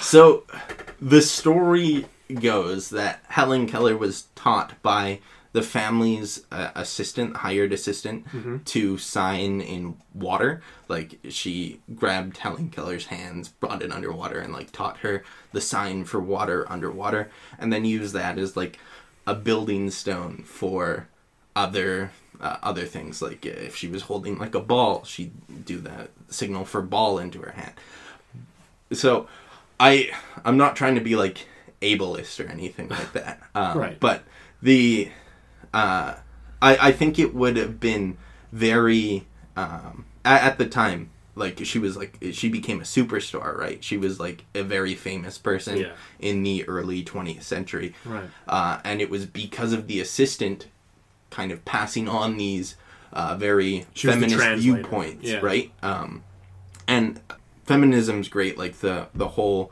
um, like women's vote thing. Helen Keller Mm-hmm. Yep. was a, a big part yeah. of that, right? Like suffrage and all that. So I think it's more not not that Helen Keller was uh, in on it, but I think it was more the assistant kind of Oh, using right. it to launch her Views, views yeah. and her her ideas rather than Helen Keller. Right. that. Huh. Yeah. Okay. I first of all do not know enough about Helen Keller to at Yeah, all either. dive into this deeply, and at all try and fight you on this. Um, I regret not knowing more about Helen Keller now. Yeah. So she was deaf, dumb, and blind, right? That's Right. what it was. All of it. Okay. Oh man. Okay. So like basically like all the actions that we know or senses that we have to experience the world right. she didn't have she had like smell taste and touch Fascinating. and yeah so like I, i'm not saying like it couldn't it, it couldn't happen but i think it's much more likely that the her assistant her teacher Mm-hmm. used it as like oh hey i can yeah, you can yeah. Take advantage of facilitate. this. Okay. Yeah. So she was like she was politically shaped by her assistant by teacher. her assistant Yeah. and then used as like not a puppet. A puppet isn't the right word, but like a as a, A tool. a, a s- a stage Yeah. Yeah. Yeah. A stepping stone to get her ideology across. because like she was obviously there was going to be a lot of eyes on her, yeah especially if she was able to do any of the stuff that she Right. did. Then there was going to be eyes on her. So yeah yeah, and like she might not have had the opinions that she had, or maybe was told that she had. yeah Yeah, yeah yeah. Hmm. Interesting. because like I- if yeah, if my connection to the world is through like zach or, or through russell Yeah. uh, then you being my only bridge to the Mm-hmm. outside world could communicate whatever you wanted to me Oh yeah. and I'd have no choice but to believe it because I can't go and I can't talk to you know someone else over over here Right. uh, about like the ideas that you're presenting to me or the ideas that I'm presenting to you. So Yeah. sorry I touched the table. No, it wasn't that bad. yeah, as long as you don't just wail on it. Yeah. Yeah. Wow. I've never heard that before. Um, I am so fascinated by people and what they think. Yeah. I love it. Um, That's the best thing about doing this podcast so far is like hearing Yeah. people's like different views. I would have never known any of that. Yeah. Interesting. Okay, so never- I, I'm gonna fight you on this a little bit. Okay. Um, okay. Is this something you've like investigated at all, or I- do you just something you think? I've investigated a, a little bit. I'll be honest. I I heard it mentioned on like a, a YouTube clip, Mm-hmm. uh, and then I was like, "Well, wait a second. Let's let's dive into this a Yeah. bit." But it was like from the articles that I've read about Helen Keller, it was always communicate or she always communicated through her her helper through her assistant. Yeah. Right. Uh, so it would have been very easy for you to say like, "Oh yeah, she's saying this," when Right. you know she wasn't. Right. Mm. Yeah. No, I get it. Yeah. In order to believe everything that the assistant was saying, you just have to believe that she's has no ulterior motives Yeah. and just says whatever Helen says. And that is that's hard to believe. I'll give you that. I don't know. Yeah, that's a wild one. There is also the chance that Helen just was didn't understand what she was really getting at either, right? I, I feel like you would have a a rudimentary access to communicating to the world. Yeah, I th- I think in later years, like um, a- after her a- assistant died or or like retired, and she had others that she was able to communicate, but her field of uh, of influence definitely waned after that first uh, after her main assistant Right. went away right it's kind of like this arc and then like when the assistant leaves is when Huh. it goes down and Okay. she kind of of fades. She got less obscurity. less controversial, you would say. yeah or less popular was like, less, less of a public figure. yeah. yeah. So, okay. C- can you explain to me why Helen Keller was so popular? Because I don't really get it. well it, it was because she overcame her disabilities Oh, uh, and became like you know able to communicate you know deaf dumb and Which blind at the time Which- she was alive was a much greater feat than it is today. Right. Like today, Yes. there's more resources. Back then, it was Yeah. like she was a unicorn. Yeah. It was like, oh my yeah god. but she was born to a wealthy family that's Right. why they were able to have an assistant and Yeah. teach her. Yeah, okay. yeah Huh. Wow. Fascinating. So, Helen Keller. What what what made what made you think that this is a possibility that the assistant is totally off her rocker Well- and just using this girl for her own political or personal way of getting her views across or whatever. Yeah. Well, originally it did stem from I, I forget which YouTube video it was, but Mm-hmm. it was just like you know some guy like saying like, "Oh yeah, Helen Keller's a fraud." I'm like, "Yeah, right." Yeah. and I'm like, "Oh, let, let's That's look bro- into it." yeah, okay. Like I won't dismiss it right away, but I'll be like, I'll do some research, and then the more research I did, it was m- like, You oh, down the okay, rabbit hole. you know, it kind Yeah. of the points connected. It it did make sense logically. Mm-hmm. Um, so yeah, it's not like I I don't think it's like it. It is what it is. I yeah. we can't change it now. Like they've been dead for sixty A plus long years. So yeah, Yeah, I guess in the grand scheme of things, the possibility that somebody was lying yeah, it's not that big a deal, right? No. It's not that big a deal. It's just it's sad when it is in the case of someone's legacy, right? Yeah. Helen Keller is ridiculously famous, Yeah. right? She and she did so much good for the world and she was a inspiration to so many. And I hate yeah, I don't like it when people try and ruin those reputations. I am. I'm not trying to like step on Mhm. on her. Uh, overcoming her disability because Right. that definitely did happen. Yeah. Uh, like I, I'm not saying that she didn't, you know, break out of her, uh, out of her disability. Um, I'm just saying that I believe the that her assistant Might not have been twisted yeah. what what was going on. Interesting. Yeah. Honestly, I'm almost, you've almost sold me on this. From what I've heard, it's definitely just like Bigfoot, not that far fetched of an idea. I also don't, Okay, well, let's not compare them too closely because an entirely new species and somebody lying, that's different. but not even lying, just being led into a certain political. Uh, Avenue, yeah. yeah, Yeah, I, I, I hear you. I hear you. Fascinating. Okay. Thank you for sharing. Yeah, Yeah, that was Yeah. that was some doozies. those were some doozies and wow. Let's let's segue. Let's segue here, Zach. Do you have uh, an interesting fact about Segway, Zach? uh, yeah. Did you guys know that the inventor of the Segway died by driving his Segway off a cliff? Wow. He says that every time we segue. Oh, It's great. I laugh every time. In my head, I laugh. uh, all right. The reason you're here is because we all do the same thing together, right? Sit around a table and talk. Sit around a table and talk. Yeah. You know, you are an avid member of the the Dungeons and Dragons community. I'd say so. You would say so. Are you? Would you consider yourself a professional dungeon master? No, I I think that's a ridiculous concept. Uh, I I think if you're charging people to play games, I'm not naming any names, but there's places in Abbotsford that do that. Uh, then uh, it's uh, a little ridiculous. Well, there's only like two stores, so yeah. Narrow I'm not down naming any names. I'm not naming any names. Uh, I I think that's a little ridiculous. I Yeah. you know Okay. do it for the fun, not for the not for the fortune. Yeah. I want to agree with you, and I love just the idea of the storytelling and the adventure and the the bonding that people can get with role playing games, with sitting around a table and sharing time and a story and a common goal.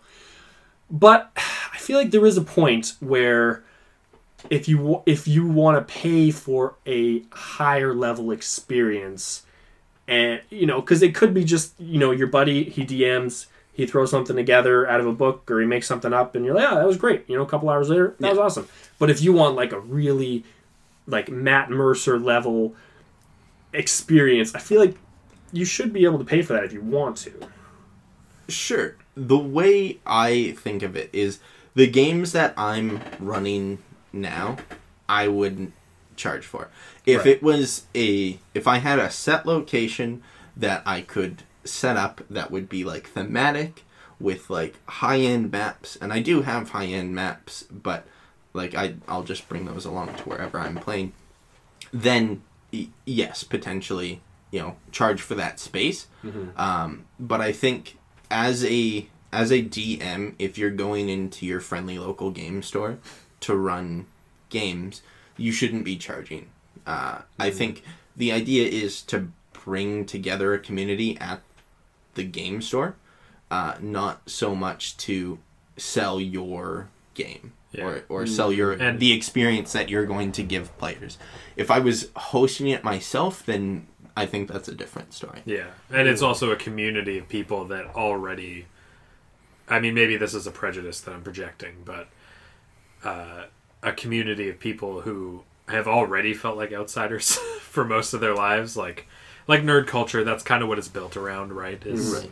is people that were bullied and like it's that a place might, to belong That's becoming probably a little bit less true as the years go on. Like Dungeons and Dragons, especially, is a pretty fashionable thing now. it's it's in But- it's really in it's hip yeah, i love it But if you take people who don't have, you know, great social skills and tell them you got to pay 10 bucks to have this experience that you've wanted to do your entire life but were too Yeah. scared, like they're just not going to do it. Yeah. Yeah. you think they're not going to do it something that they've always wanted to do but they haven't had the courage to If I had to pay to play Dungeons and Dragons for the first time, I probably never would have played Dungeons and Dragons for the first time. for the first time yeah. Yeah. But if you're someone like the three of us Yeah. and you've been doing it for years and you know what you're doing and you can just sit down at a table and say, "Hey, I want like the I would. I would pay money to play a Dungeons and Dragons game run by Brennan Lee Mulligan. Oh, for sure. Yeah. Okay. Yeah. For the folks that don't know, he is uh, the dungeon master for multiple uh, campaigns, but Yeah, the on Dimension 20 podcast. Dimension 20 Yeah. podcast, Dimension 20 show on the uh, Dropout app, and co- sponsored by College Humor. Uh, this is not a sponsor, but uh, they have some really great content. Yeah. Yeah. That I'm actually show, phenomenal. Yeah. It's a good one. It's really good. Yeah, lots of nerd culture. It's great. Check it out, folks. Uh, but yeah, sorry. Continue. Whatever we were saying. I, I don't think that like n- nerd culture has become such mainstream now. Yeah. Like Yes. you know, twenty years ago you wouldn't have had like you know the Marvel Oh, uh, cinematic universe. You wouldn't have had like D and D breakout like like it has. Like I think nerd culture has been brought into the mainstream, and well, like you know, ten years ago you could probably have said like you know it, it's built by people who have been bullied and whatnot. I don't think that's really true anymore. I think Yeah. you know it's kind of like reversed like if you're not into nerd culture you are, are probably going to be bullied in if you're like in school Yeah, like Yeah. if you haven't seen the last Avengers movie, Yeah. it's like, what are you doing? yeah, it's a total flip. Yeah. Yeah. Now, if you're not a nerd, it, well, it's always interesting because there's some nerd things where it's like, oh, everyone likes those, like the Marvel movies, and then there's some like, oh, you like that really niche thing, you're weird. yeah, So it's still there's still room to go. Yeah. There's Yeah. still we need more acceptance on a lot of things, but you know, if if you're a brony, that raises eyebrows, right? that raises Yeah. eyebrows. So, But uh, what uh, what got you into D and D for the first time? that was my question. so it was it was ah, man uh, like eight years ago now uh, my coworker at the time uh, when I when Target was still in Canada. Shout out Target. Uh, invited uh, invited me over. Like he tried like multiple times, and it was still at that stage where it was like like fifth edition wasn't out yet. It was like called D and D Next at that time. I, I don't Oh, know if you guys knew that. Yeah, Before my Um, time. that was like uh, the playtest version. it was the fifth play test Yeah. version, yeah. And I was like, I, I remember saying to him like a, a couple times when he asked, and I'd be like, "No, I'm not a nerd," and he'd be like, "Okay, well, if you change your mind," and then uh, yeah, he would just like ask me again, and I was like, you know what, I don't have any plans Saturday. I'll, you know, I'll, Yeah. I'll come over and, and play, and uh, yeah, sat down. Uh, Picked up a wizard character sheet, and you know the rest is history. Yeah. So yeah, What is it about D and D that speaks to you? Oh, that was going to be my question. Really? We're on the same page, Just dude. We should be co-hosts. we should we should have a podcast. you guys should. You guys, I think you guys have really good chemistry. yeah. Uh, Yeah. yeah. Thank you. I appreciate that. That's that's a compliment. Um, yeah. What is what what's what brought you in? What kept you? You know, did you show up for the food and stay for the adventure? You know, what what's the deal? No, there was, there was no uh, that. Like I showed up with zero expectations. I was like, That's a great okay, you know, this he's probably gonna be there in like a wizard's hat. It's you know, it's probably gonna be a little weird, but Did he? no, no. He, uh, and it was like, it, you know, he handed me the uh, character sheet. He handed me the the cards, uh, like the spell cards, Mhm. and it was it was great. Um, but the thing that like I don't know, like I I love the collaborative storytelling aspect of it. I love the fact that you know this entire world can happen in your mind, but just because it happens in your mind doesn't mean it's not real. Yeah. Yeah. Yeah, it's cool for sure. Uh, I'll, I'll put the same question to you, Russell, because I don't think we've actually ever talked about this. Like, I was waiting for Westley to come on the podcast. yeah, This was this is our big D This is our and D themed episode. episode. D and D thing. we talked the first half about random other stuff, but like let's get to the thing, the brass tacks here, boys. Like, Yeah. What was the question again? what uh, keeps you playing? Oh, easy, easy answer. Because I can make a guess, Oh, please guess. just having played with you for about a year now. I would say power fantasy. Wow. Because you always play these like really min-maxed characters I do. that love to deal a lot of damage. Like you always love playing the hero. Maybe not like in. I like being the villain too. Yeah, exactly. But like the Um, efficient machine is what you like. That is so fascinating. But because, tell me if I'm wrong. no, I. You're not wrong, um, because I do do that. But the You do do. I Yeah, you said do do. Uh, we're not cutting that. Um, yeah, it's fascinating. So I'm uh, yeah, uh, sorry. I'll give you an answer. Um, I do I do make min max characters because I'm I'm of that mindset where I have to like push it to the extreme. Where Right. okay, how if I'm gonna do this, how can I make it the best it's gonna be? Right? How can I you know when I made a, a Pathfinder character, you know the DM was so mad at me because I kept killing all the monsters. I'm like, it's all legal. I that's I just read the book. It's that's what I did, and I made it really cool. But uh, yeah, no, I do. There is an element um, of that that I do enjoy.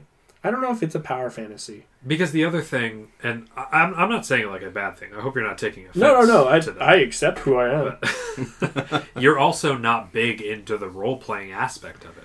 Hmm. Like, I think the only time that you were was in the Theros campaign.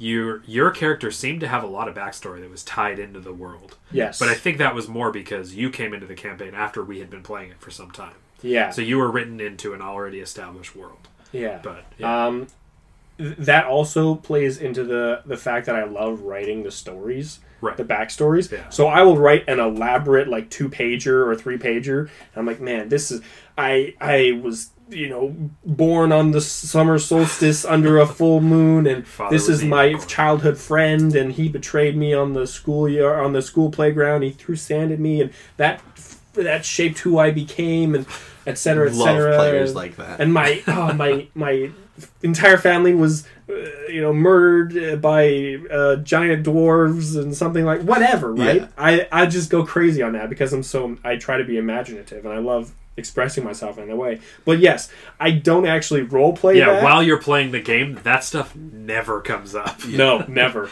Yeah. um It's true. I don't, you know, I don't do funny voices usually. I did do one once. Uh, You have one in my Starfinder game, but it's just you saying your name in a gravelly voice. I just there's a lot of reasons. Um, one, um, usually it's at a table with a bunch of other people that are all vying to role play and do their voices and have fun. I'm like, I it, I don't have to be that person, so I'm just gonna let everyone else do their fun thing, you know, and I'll just be the guy that loves the combat because I do love the combat. Probably my favorite part. But I do like the story. I do like the imagination, the collaboration. I, I just I'm in my head really hard right now. Uh, what was I saying? What was the question? what keeps you playing D? right. Yeah. No. I just I love the fact that I can essentially do whatever I want. Yeah. Yeah.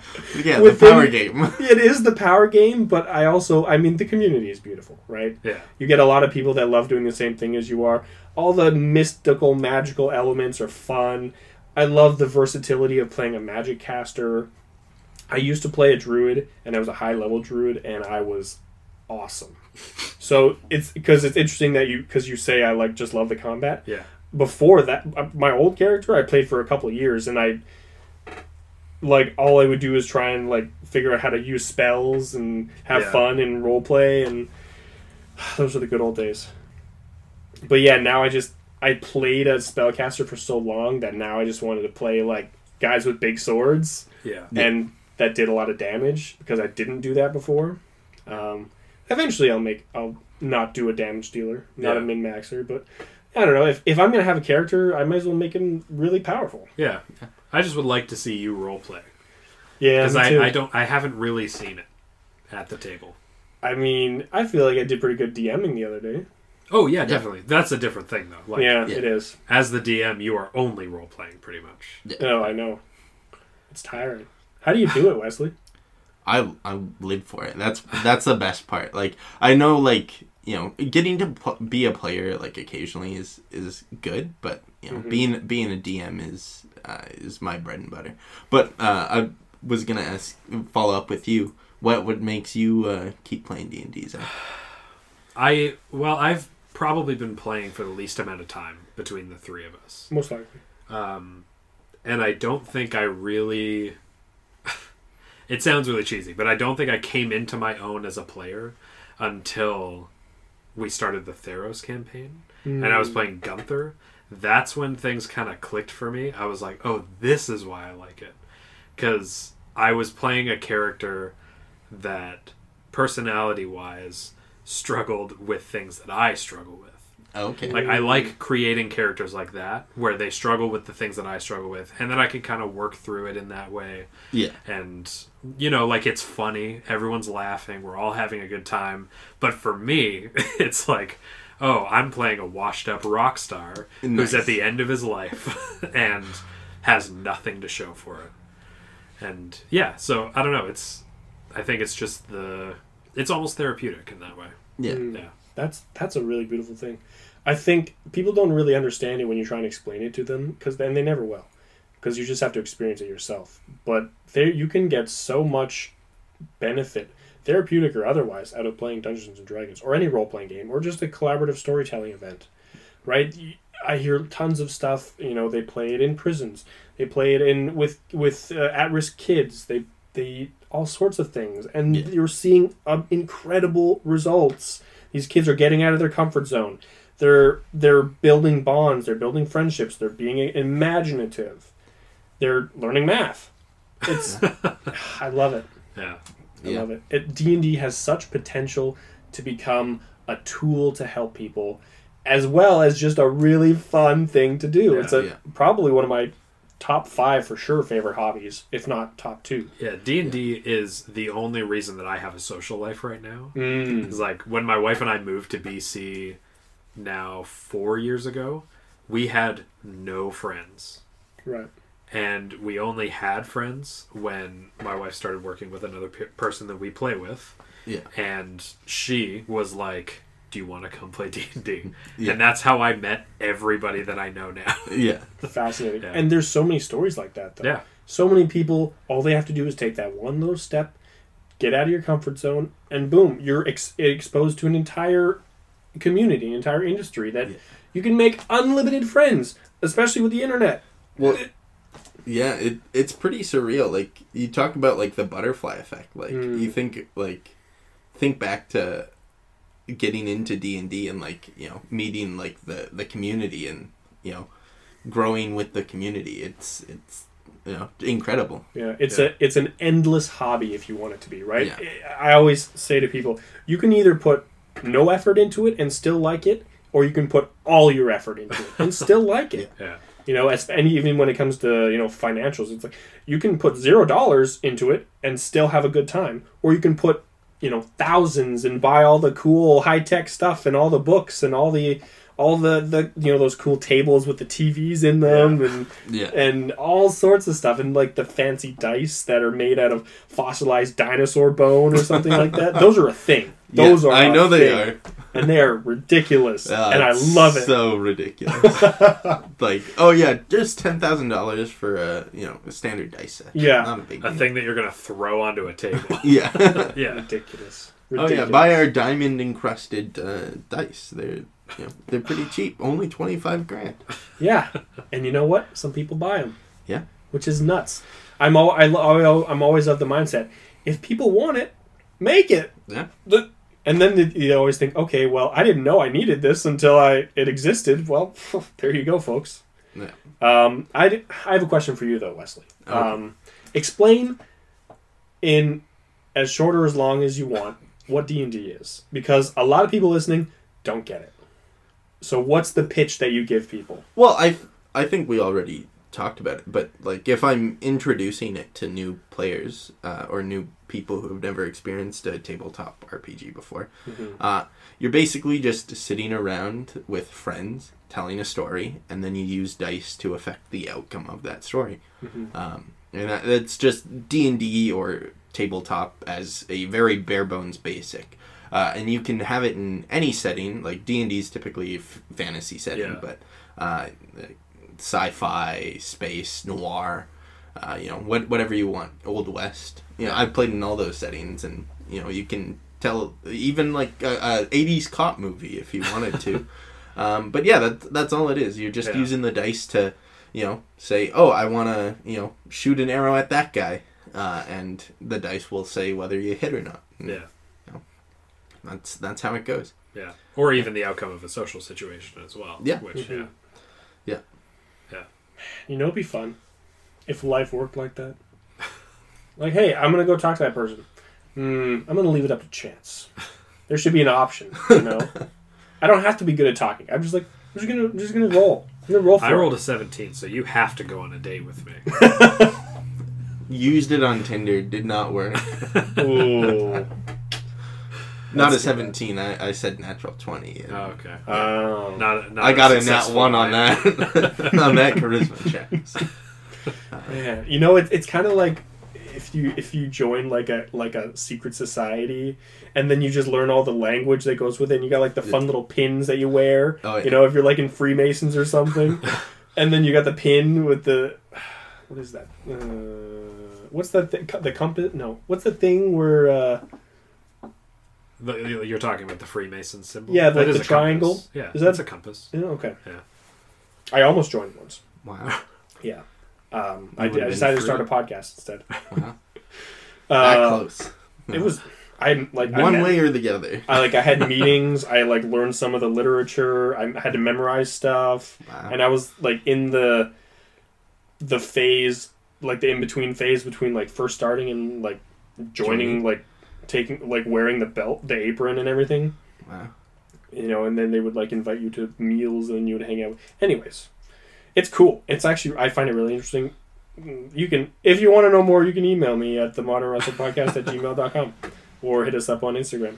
Um, I don't know that much, but it was fun. It was a fun experience. But they meet like every week. Weird. I'm like, I don't have time to meet every week. Yeah.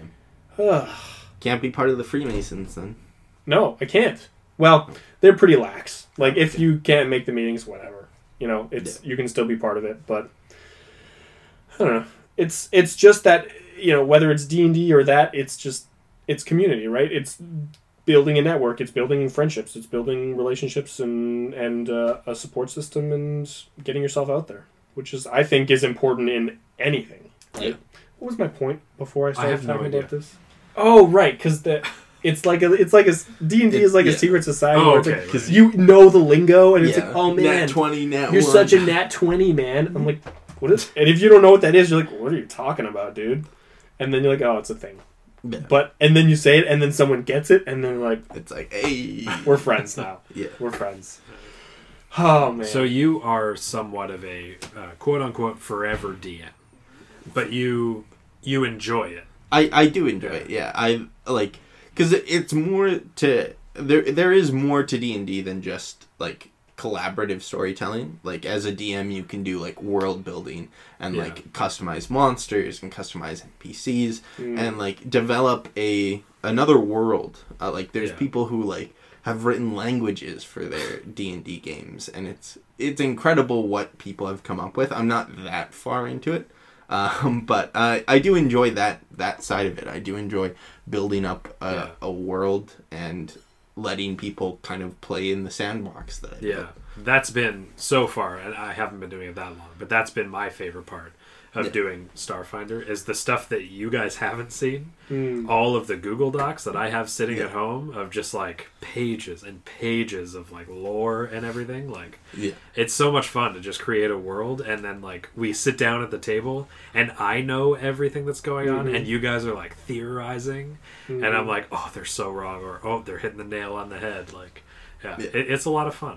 But so you value that more than you value actually playing the game? I I do enjoy playing the game. Uh, I think like if I'm a player, I'm not going to. No offense, Russell. I'm not going to like make a min max character. Right. Um, like You want to make I- a fun one.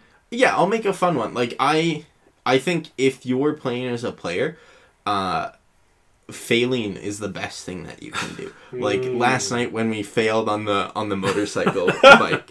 Uh, like that that's the moments that I live for as Yeah. as a player. It's putting yourself into terrible situations and then trying to figure out a way out of it. Uh, Yeah. You know that that's where I think creativity is, uh, and maybe we talked about this last night, but um, creativity is best when you have restrictions in in place. Like Yeah. if you put Mm. limitations on what you can do, that's where you can be most creative. It drives creativity. Yeah. Yeah, I completely agree. Yeah. Uh, it's it's the age old thing, right? If you are given endless options, then you don't choose any. Yeah. Yeah. But if you Yeah. have a set physics and rules, then you work within that, and you say, "Oh, I can do this and that," and you it fuels imagination. Yeah. I agree. Yeah. I also agree. Interesting. I had another question, um, but if Zach, if you have them, go ahead. I have nothing. Um, give me a minute. Well, I I have a question for Oh, for please. you guys. Yeah, yeah, yeah. Uh, so you guys have, uh, I think, just started DMing. Is that right? I've I did some. La- I've done some over about. I'm, uh, hmm, sorry, uh, about a year. I've Okay. DM'd off and on for about a year. For about a year. Yeah. Okay. And I started a homebrew campaign for my first ever campaign, which was a huge mistake. If anybody's listening to the podcast and wants to try DMing, run a pre-written module first so that you can get a hang of what it's like to run a game and then do it. Yeah. Because it fizzled out after like three sessions. I, oh, Okay. I could just tell that nobody we were playing with was that interested in it, and yeah, Yeah. yeah. So, So- yeah, Starfinder is like my first actual foray into Okay. running a game. Yeah, I had I I've done a lot of not a lot, but many one shots because I enjoy one shots. I don't. I mean, I would enjoy a campaign as well, but I've started one campaign. We didn't get very far, like only a couple sessions in. So I've been DM to multiple groups. Uh, you know, I've done I've done it with strangers. I've done it with friends. You know, whatever. But uh, I don't have a ton of experience. Sure. But like the game that I ran the other day, Yeah. I made it all up. Yeah. Yeah, That's all it is. yeah. It's pulling shit off the top of your head. Like and I, being like, oh yeah, laying down the railroad track in front of you. Exactly. Yeah. Yeah. I had like even the same day, I had like a bare bones idea of what I was doing, and I'm like, yeah, there's gonna be turnips involved, and he's gonna do things. But uh, as as a as a fellow DM has told me many times, your plan's not gonna work. No. Okay, it's all gonna fall to pieces as soon as you start because your players are gonna ruin everything. So don't plan that far ahead. Yeah. So, yeah. So what what's been uh, as uh, DM? What's been the most uh, entertaining or most fascinating thing that your players have done that you weren't expecting them to do? For me, I would say the default to monotony. Okay. Uh, and I'll explain that in the sense that I have an amazing, you know, combat scene set up with cool monsters and cool backstories for the villains. And then, no, no, no. We're gonna sit in the bar. We're gonna drink for an hour and then do random talk to random people. Can't relate. Uh, then we're going to uh, go look at cows in a field. I made the cows cool; they're like magical cows. But uh, and then we're gonna go gamble at the casino, and then we're gonna go shopping with the money we won at the casino, and uh, yeah, then we're gonna go home because it's been four hours in real time. Yeah. So I just I've se- I've had it's happened so many times uh, where I, it, you guys want to like pull on that thread of you know maybe going on a cool adventure. No, no, no, no, no. We're gonna go gamble at the casino. We're gonna go talk to some old lady on the street, and maybe she has a cool story thread that we can pull on. So for me, it's that. It's the it's the instant sidetracking and defaulting to monotony, even though they know there's something cool that I set up for them. I've literally got the map in front of them. Yeah. I'm like, ah, let's go do something else. Yeah. Those sessions are always really memorable too, though. For me, when you, you get to the end of the session and you're like, "Wait, did we even fight anything the whole time?" Mhm. Just because like that's been my experience with D and D is like it the session usually ends in combat. Right. That's usually how it goes. So like, it's it always feels nice to me when we finish a session and I'm like, "Wait, we didn't have to fight anything today." Yeah. No, I agree. It's um and I've been in long term campaigns, like four or five year campaigns, and there are some nights you just shop. You just Yeah. go to the store and you like talk to the shopkeeper and you're like, oh, what's this thing do? And then the DM's got to pull some random magic item out of his butt. And it's like, oh, I want to buy that. Oh, you don't have enough money. Well, let's steal it. Oh, well, okay. And Yeah. then just shenanigans. But yeah, I've hour long, you know, four hour long shopping sprees. It all sorts of all sorts of stuff like that. Yeah. Um, yeah. It's just how D and D goes. Yeah. I think for me the the two things that immediately came to mind, uh, and I gotta tread lightly here. For the first one, not really. Uh, the motorcycle thing was just the most ridiculous thing. Like, so these two guys were riding together on a motorcycle around a racetrack, and they, uh, the the racetrack uh, went underneath itself, and so they were like, "Let's hit the brakes, endo this bike, and launch ourselves into the bike that's chasing us." uh, failed miserably. Yep, that's true. and it was yeah it was a really fun moment uh, the other thing that i wasn't expecting that i hadn't prepared for was players glossing over very obvious things that are happening right in front of them Yeah. Mm. so, like last night, I had this encounter designed where uh, the players were going to go down into a hedge maze where they there were very hungry predatory cats, uh, but they started on a platform, a glass ceiling to that room, and I was very clear. I said, "You walk into the room." Onto a glass floor, looking down onto the map that I've drawn in front of you. In the center of the room, there are four tur- four machines that look like turrets, and ahead of you is a door almost everybody went straight for the door, walking right past the turrets, Mhm. which was insane because the turrets were the linchpin for the encounter because the turrets were laser pointers meant Yeah. to guide the by the way way overpowered cats you guys were not going to kill those cats Mm. they were way above your cr That's what you think. I mean, it's possible that you guys could have done it, but I intentionally over overpowered them because I didn't want you guys to fight them. But Right. everybody went right downstairs So- without even checking. Di- I I have a a reason for that, and I've kind of uh, learned it over the uh, the years that I've been running the game.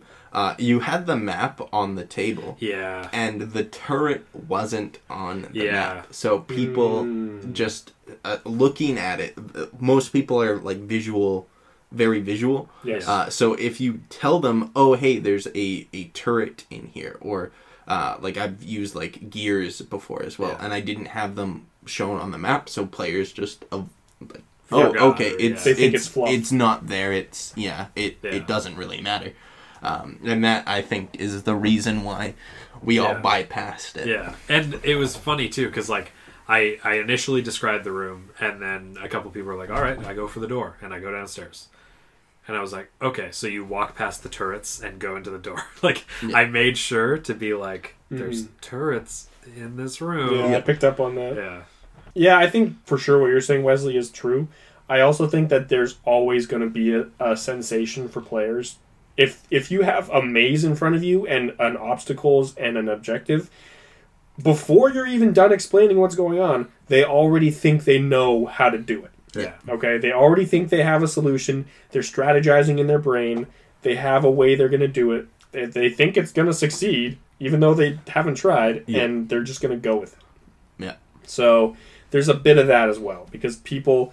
Another thing to you know say to your point of you know what has surprised you being a DM is people just do whatever they want, even Yeah. if it's a bad idea. Yeah. Yeah. Right? They don't stop to think about it. Whatever Yeah. and it- sometimes that ends up to be surprisingly creative and a fantastic fantastic memory and you do something awesome or you just fail miserably and you're like oh well i guess i'm dead now i gotta start building a new character um, so i think that's an aspect as well Yeah. Yeah, I just wasn't expecting it to happen so often because especially with like my first experience DMing, I felt like I was underprepared. Like I went into it and the players were asking me questions that I didn't have the answers for and like all this other stuff. Whereas now like I'm preparing quite a bit and like there's like quite a bit of stuff that you guys just ran right past Oh yeah. last yeah night, welcome so- to being a dm Yeah, yeah, I wasn't expecting yeah that. whatever amazing story you have in your head they don't care Yeah. we have our own objectives in place we just want to win get money and get out Yeah. and beat It's true. monsters. So it's a fine line. I'm sure Westley, you know that more than anyone. Oh, yeah. I mean, it it's just part of the the DM gig, right? Like Mhm. I I at, when I was first starting out, you kind of get that like Dunning Kruger effect. Uh, I What does think that mean? that's uh, where like if you n- have learned a little bit about it.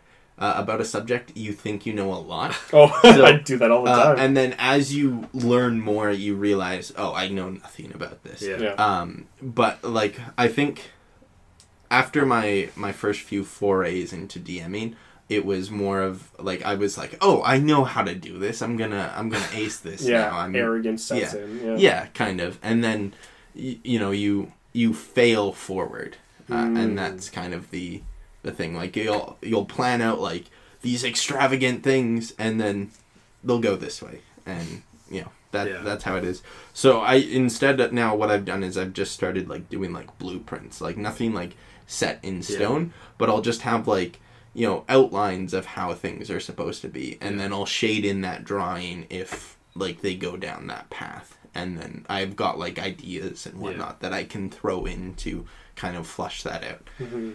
But What um I mean, we're talking a lot about D&D and the minutia of it Hmm. and how our experiences with it. What would you say is something that you take out of it that you can apply to your other th- aspects of your life? oh, organization, hundred percent. Yeah, yeah. Uh, I think as a DM, you've like you've got to be at least somewhat organized. Right. So like I've got like all my notes like arranged by like worlds and then places and then like sublocations in those cities and towns and you know all this and it like I know I just said like a blueprint of it, but it is all just like a blueprint, like yeah. you know, and then having General ideas. organization, general ideas, yeah. Mhm. Um, Yeah. Yeah, interesting. Yeah, I, yeah, I agree. I agree. Um, it's definitely uh, it trains you how to approach problems differently. yeah, You know, and like, hey, you should be prepared for a lot of scenarios, but at the same time, things aren't going to go your way probably, and Yeah. that's okay. You got to be able to adapt and and overcome, right? Yeah. Uh, yeah, and you get the basic stuff, right? You you've got simple communication skills, you've got problem solving, you've got creativity, imagination, basic math skills, collaborative uh, storytelling. So you have to work as a team, Yep. which a lot of people struggle with Oh yeah. um, in D and D and just in regular day to day things. You know. Yeah. You always have arrogant people that think they know how to do it, and then it always is nice when they end up getting uh, stuck, Yeah. and then Some they have to ask for help. face. Yeah. So I th- yeah, there's just a lot of things that D and D helps with, and I think it's a really powerful tool that we can use to better a lot of people's lives. Yeah. Um, I do want to go back to the minutia of it though. Sure. What is what's your favorite thing to create? Because for me, I love designing magic items. I love designing monsters. Yeah. You know, I don't really care about uh, you know making homebrew subclasses or making scenarios or role playing or NPCs. Sometimes NPCs, but for the most part, I just like making stuff. Yeah. I'm like, oh man, I, I see something on the side of the road. Oh, it's a bucket. Hmm. What if that bucket wasn't just a bucket? What if it was a bucket of doom? and if you jump in the bucket, you get sucked to another wormhole location, or maybe it's a, uh, yeah, it's a seed, and you drop the seed in the ground, and the giant uh, Beanstalk. beanstalk shows up, and you have to climb the beanstalk, and Yeah. whatever, right? It's just Yeah. I don't know. It's unlimited imagination. So what what's your what's the thing that you like to do the most? It's like it's building stories around my player characters' backgrounds and like hmm. tying it all together and like fitting it into the story. I think like that is where I kind of like really enjoy like getting into that aspect of it and like building those those blueprints for the stories ahead like the one of the games that i'm running right now like my character my players have all given me like really good backstories and i'm like w- slowly uh, playing behind the scenes to work them all together and tie it together and have their you know the the villains from their backstories come together one one by one and like playing that out and whatnot. Um i i think that is the the like the core of it the the really exciting part. So i love when players give me like these really dynamic and interesting backstories where it it doesn't have to be like very like set in stone like i did this i went here i killed this person this person doesn't like me. Um it's more like the the thing i encourage my players to do is ask questions with their backstories and then i won't necessarily answer them but I'll give them questions back that they'll answer. Uh, and then that will affect how the story goes and where it goes. So, someone who I might have originally planned to, okay, this guy could be a, a villain, right? Ends up being a, a friend, and that's happened before with coincidentally an NPC named Sebastian. so, just tying all the way back to the beginning of the episode. If that's not a sign, I don't know what is. Yeah. Yeah, keeps Yeah. coming back. Yeah. So, yeah. And Um, that's that's wow. really the like I said the core of it. That's what I I enjoy getting into. Yeah. Okay. Do you just on a on a broader scale? If you have anything else on that, Zach? No, go ahead. Okay. Um, I one of the best things about the industry is the fact that it's an open source world. Hmm. I, I personally, for me, I like that. Right? We we've discussed on the podcast uh, before, you know, right to repair and how how um, there is a distinct benefit to having as many people involved in the creation as possible. Yeah. Right? And you could have a beautiful product and then you could somebody could have it and then they say, "Oh, I know how to fix this. I know how to make it better." Right away, and then they Yeah. do. So, I think that that's just a part that is really intriguing to me, right? And I think that it's something that we should move towards more as a society, a more open source world. Yeah, right? We should all be collaboratively sharing in the creation and the the the uh, efficiency and the fixing of things, right? I just love that. So Yeah. I didn't have there wasn't a question in there. I just wanted to say that. Sure. Um, I don't know. It's cool. What do you think? Yeah, I, I agree. Um, and uh, like with in relating it to D and D is you know it, it's not just a you give me a character background and Mm. I take it and go with it. Like I'll go back and I'll ask you questions like you know two epi- uh, two episodes uh, two sessions in or you know eight sessions in and I'll check in with with you as as players and be like hey is this okay I'm planning like I, I won't reveal things that I want to keep hidden mhm. but I'll talk with the players and I'll be like hey is this something that you'd be interested in? Oh you mentioned that you want to get this item. You know this would be how your character knows how to get this item or you know that that sort of thing. And just work with them because it is like we said before collaborative storytelling right? So Yeah. everyone should be involved. It shouldn't be one person being master of secrets and then like slowly unwinding the the fishing line I like that. I like that a lot. Yeah, we What should do do a campaign I agree. yeah, I I agree. agree. Um, Yeah, I you- haven't played with you for more than a couple sessions. yeah I, I Yeah. think we started the uh the one campaign and then life events happened Yeah. Yeah. so things always get in the way. That's how life goes. Yeah. What do you see as one or two of the big issues that are facing the D and D community? I think people like so D and D five E has been out for like seven six years Something now, like that, something yeah. like that. Uh, I think people are trying to make fifth edition more than it's supposed to be. Like fifth edition was designed to be like a complete overhaul of like the D and D system Right. and make it like I think it's hugely successful. It brought all of us into play D and D. Without it, did I wouldn't be here. Yeah, it did its job, right? Um, but I think people are wanting a, a system that gives them more than what fifth edition was designed for, and that's the main issue. So, like the complaints that you'll see about fifth edition, like online and whatnot, that stems from what it's been limited to, what what it's been designed for. Um, and there, there's things about fifth edition that I disagree with. That I'm like, mm, I, I don't like that aspect, Right. and you know, I I'd change this. Um, but I think a rework's definitely needed. There is one coming, but Yeah, what is it? Um, Five point five edition. five point five or six or Okay, you know the fiftieth anniversary, sure. Is I that think fifty years already? seventy four.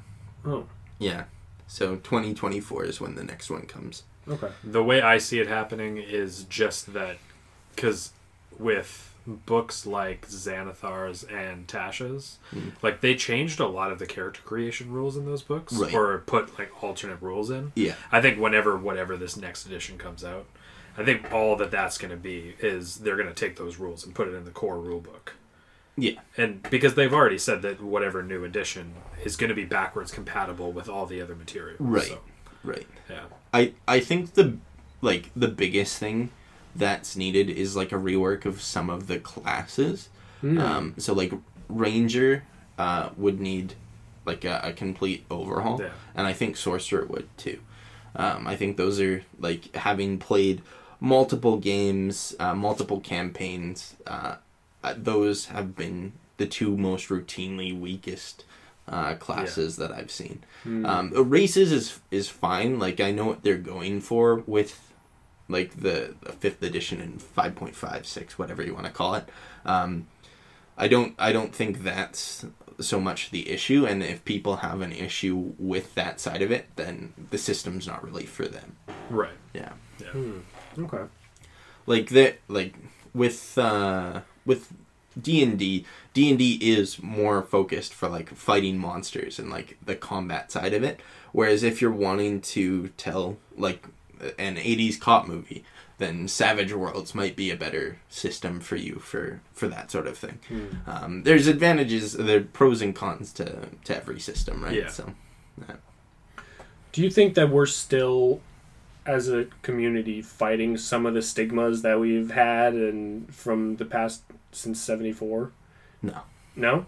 No. You think it's we've gone past that? We've moved past it. I, I think uh, like social media has been a big help for that. Like shows like Critical Role and Dimension Twenty, um, you know, th- those shows have really helped grow the Yeah. the brand um, and made it more more mainstream. So, yeah. And help people see that it's not like Yeah. the satanic ritual that it was made well, I to mean, be. occasionally we'll do that, but Well, of course. Yeah. Oh yeah, for sure, Yeah. for sure. It's just not every session. yeah, I mean, it gets a little ridiculous cleaning that much blood out of your carpet. Yeah. Yeah. Can't rent a carpet cleaner every week. Yeah, You should just buy one at that point. Honestly, Yeah. you can't because then uh, you know it gets clogged. oh right. All the yeah, iron. yeah. Honestly, we're running out of goats in the area. Yeah, truly. For the folks listening, that was a joke. We do not Does that do satanic rituals. I don't know, maybe. I don't know who how many people take take this seriously. Anyway, irregardless, irregardless. Uh, man. yeah. The only goats that show up at my game are these two. a. I am gruff sometimes. I'll give you that. oh man, I love talking about D and D. I apologize to the audience that don't know anything about this, but I would hope that this uh, propels anyone listening to maybe check it out. Yeah, I hope Oh, this yeah. was a good advertisement. Yeah. Swing by Nerd Haven Games every Sunday. Yeah, I was gonna say, speaking of advertisements, you want to put a little pitch in for you your new project there, Westley? Sure, yeah. Uh, well, every uh, every Sunday we'll be uh, hosting D and D one shots at Nerd Haven Games in Abbotsford. So come on by and uh, and play some games. It'll be it'll be fun. What time is it? Uh, Twelve to four, I think, is the, what we're aiming for. We've got a character creation workshop this Sunday, but I imagine that the uh, podcast will come out a little bit after that. Yeah, Likely, probably. yeah. yeah, most likely. Um, do you? How, why do you feel the need to not only just consume the hobby and be a part of it, but also to give back and be active in the in the community? that's kind of how like I was brought into it. Uh, like it was uh, a friend encouraging me to come in and play and teach me and give me the tools that I had to run games myself. Um, and I just have always subscribed to that like pay it forward mentality, uh, and I think that's you know that's how we grow as a as a society as a community. Like if you're very closed off and like gatekeepy, uh, then you know you're not going to branch out. You're not going to get new experiences, new new friendships. Yeah. So Yeah. that's what it's all about for me. Just meeting new people, having Yeah. a good time, absolutely. building relationships. Ah, love that. Okay. Uh, anything else on D and D? No. Okay. Was there? Uh, was that your shout out, or did you have anything else you wanted to shout out? Your media uh, My media- suggestion. The My segment media that we never do. We sometimes do, but by the end of the uh, two-hour plus conversation, there's usually something they've already shouted out. Yeah, I'll uh, I'll shout out uh, the Bemorr Society. They're a mental health or- organization that uh, Right. sponsors uh, sponsors uh, people who can't really afford mental health therapy sessions. So Hmm. yeah, it's uh, it's a good uh, good place. If you want, you can donate to it. Uh, you know, a quick Google search, or I can give you guys a, a link to it. Uh, yeah, I know it. I know it well. Yeah, you talked It'll about it be on the in the- podcast. I've. I've already given them shout outs on here. Yeah. Oh wow, there Yeah, you go. We should Yeah. put it in the show notes again though, because So, it's a I worthy agree. cause. Yeah, sure. it'll be in the show notes, folks. Check uh, the description on the episode. Uh, we will definitely not. Uh, I lost what I was going to say, but yeah, support them. We'll, we'll definitely have it in the yes, it's gonna be there. It's gonna be there. Yeah. Um, the other question we always ask is, who do you want to see on this podcast? Uh, We've already had the cream of the crop with you sitting here. the across from cream of the crop. uh, no, I think uh, if you guys uh, can reach out to them, uh, Bemorr Society, because I know you guys have talked about uh, wanting to have people who, you know, ha- have uh, mental ha- health backgrounds uh, Mhm. with them. So, uh, yeah, I think they'd be uh, Yeah. good people to, to have on. and Yeah, Yeah. talk I about, agree. I mean, we've already talked about them twice. We should probably just try and get someone from the Bemorr Society Yeah. on the show. yeah. Yeah. We, uh, I will reach out for them to them for sure. I, um, yeah, I think they're what they're doing is powerful. Yeah. Um, yeah. Donate, Check on check on your friends, folks. If Yeah. you're if you're worried, check on your friends. reach out. Yeah. Yeah. That's what whether you're playing role playing tabletop games or you're playing or you're just playing the game of life. Yeah. Reach out to your friends. It's all about community. If there's one uh oh, I had a good line. Uh oh yeah, I got it. Uh Sometimes when you're trying to remember something, you look right at me. like I live in your brain. I You, wish. you know what I'm talking about. I Zach, wish. Come on. Oh, that'd be great. Actually, mm, you wouldn't like that. yeah, I don't know. No. Yeah, vice It's a versa. mess. I get that Neuralink chip, then we'll be good. So you remembered it. Uh, I did. Um, I had. I thought of this funny line. Uh, we love our friends and we love our followers, but most of all, just love each other. Yeah. That's it. Yeah. All right. Good podcast. Good podcast.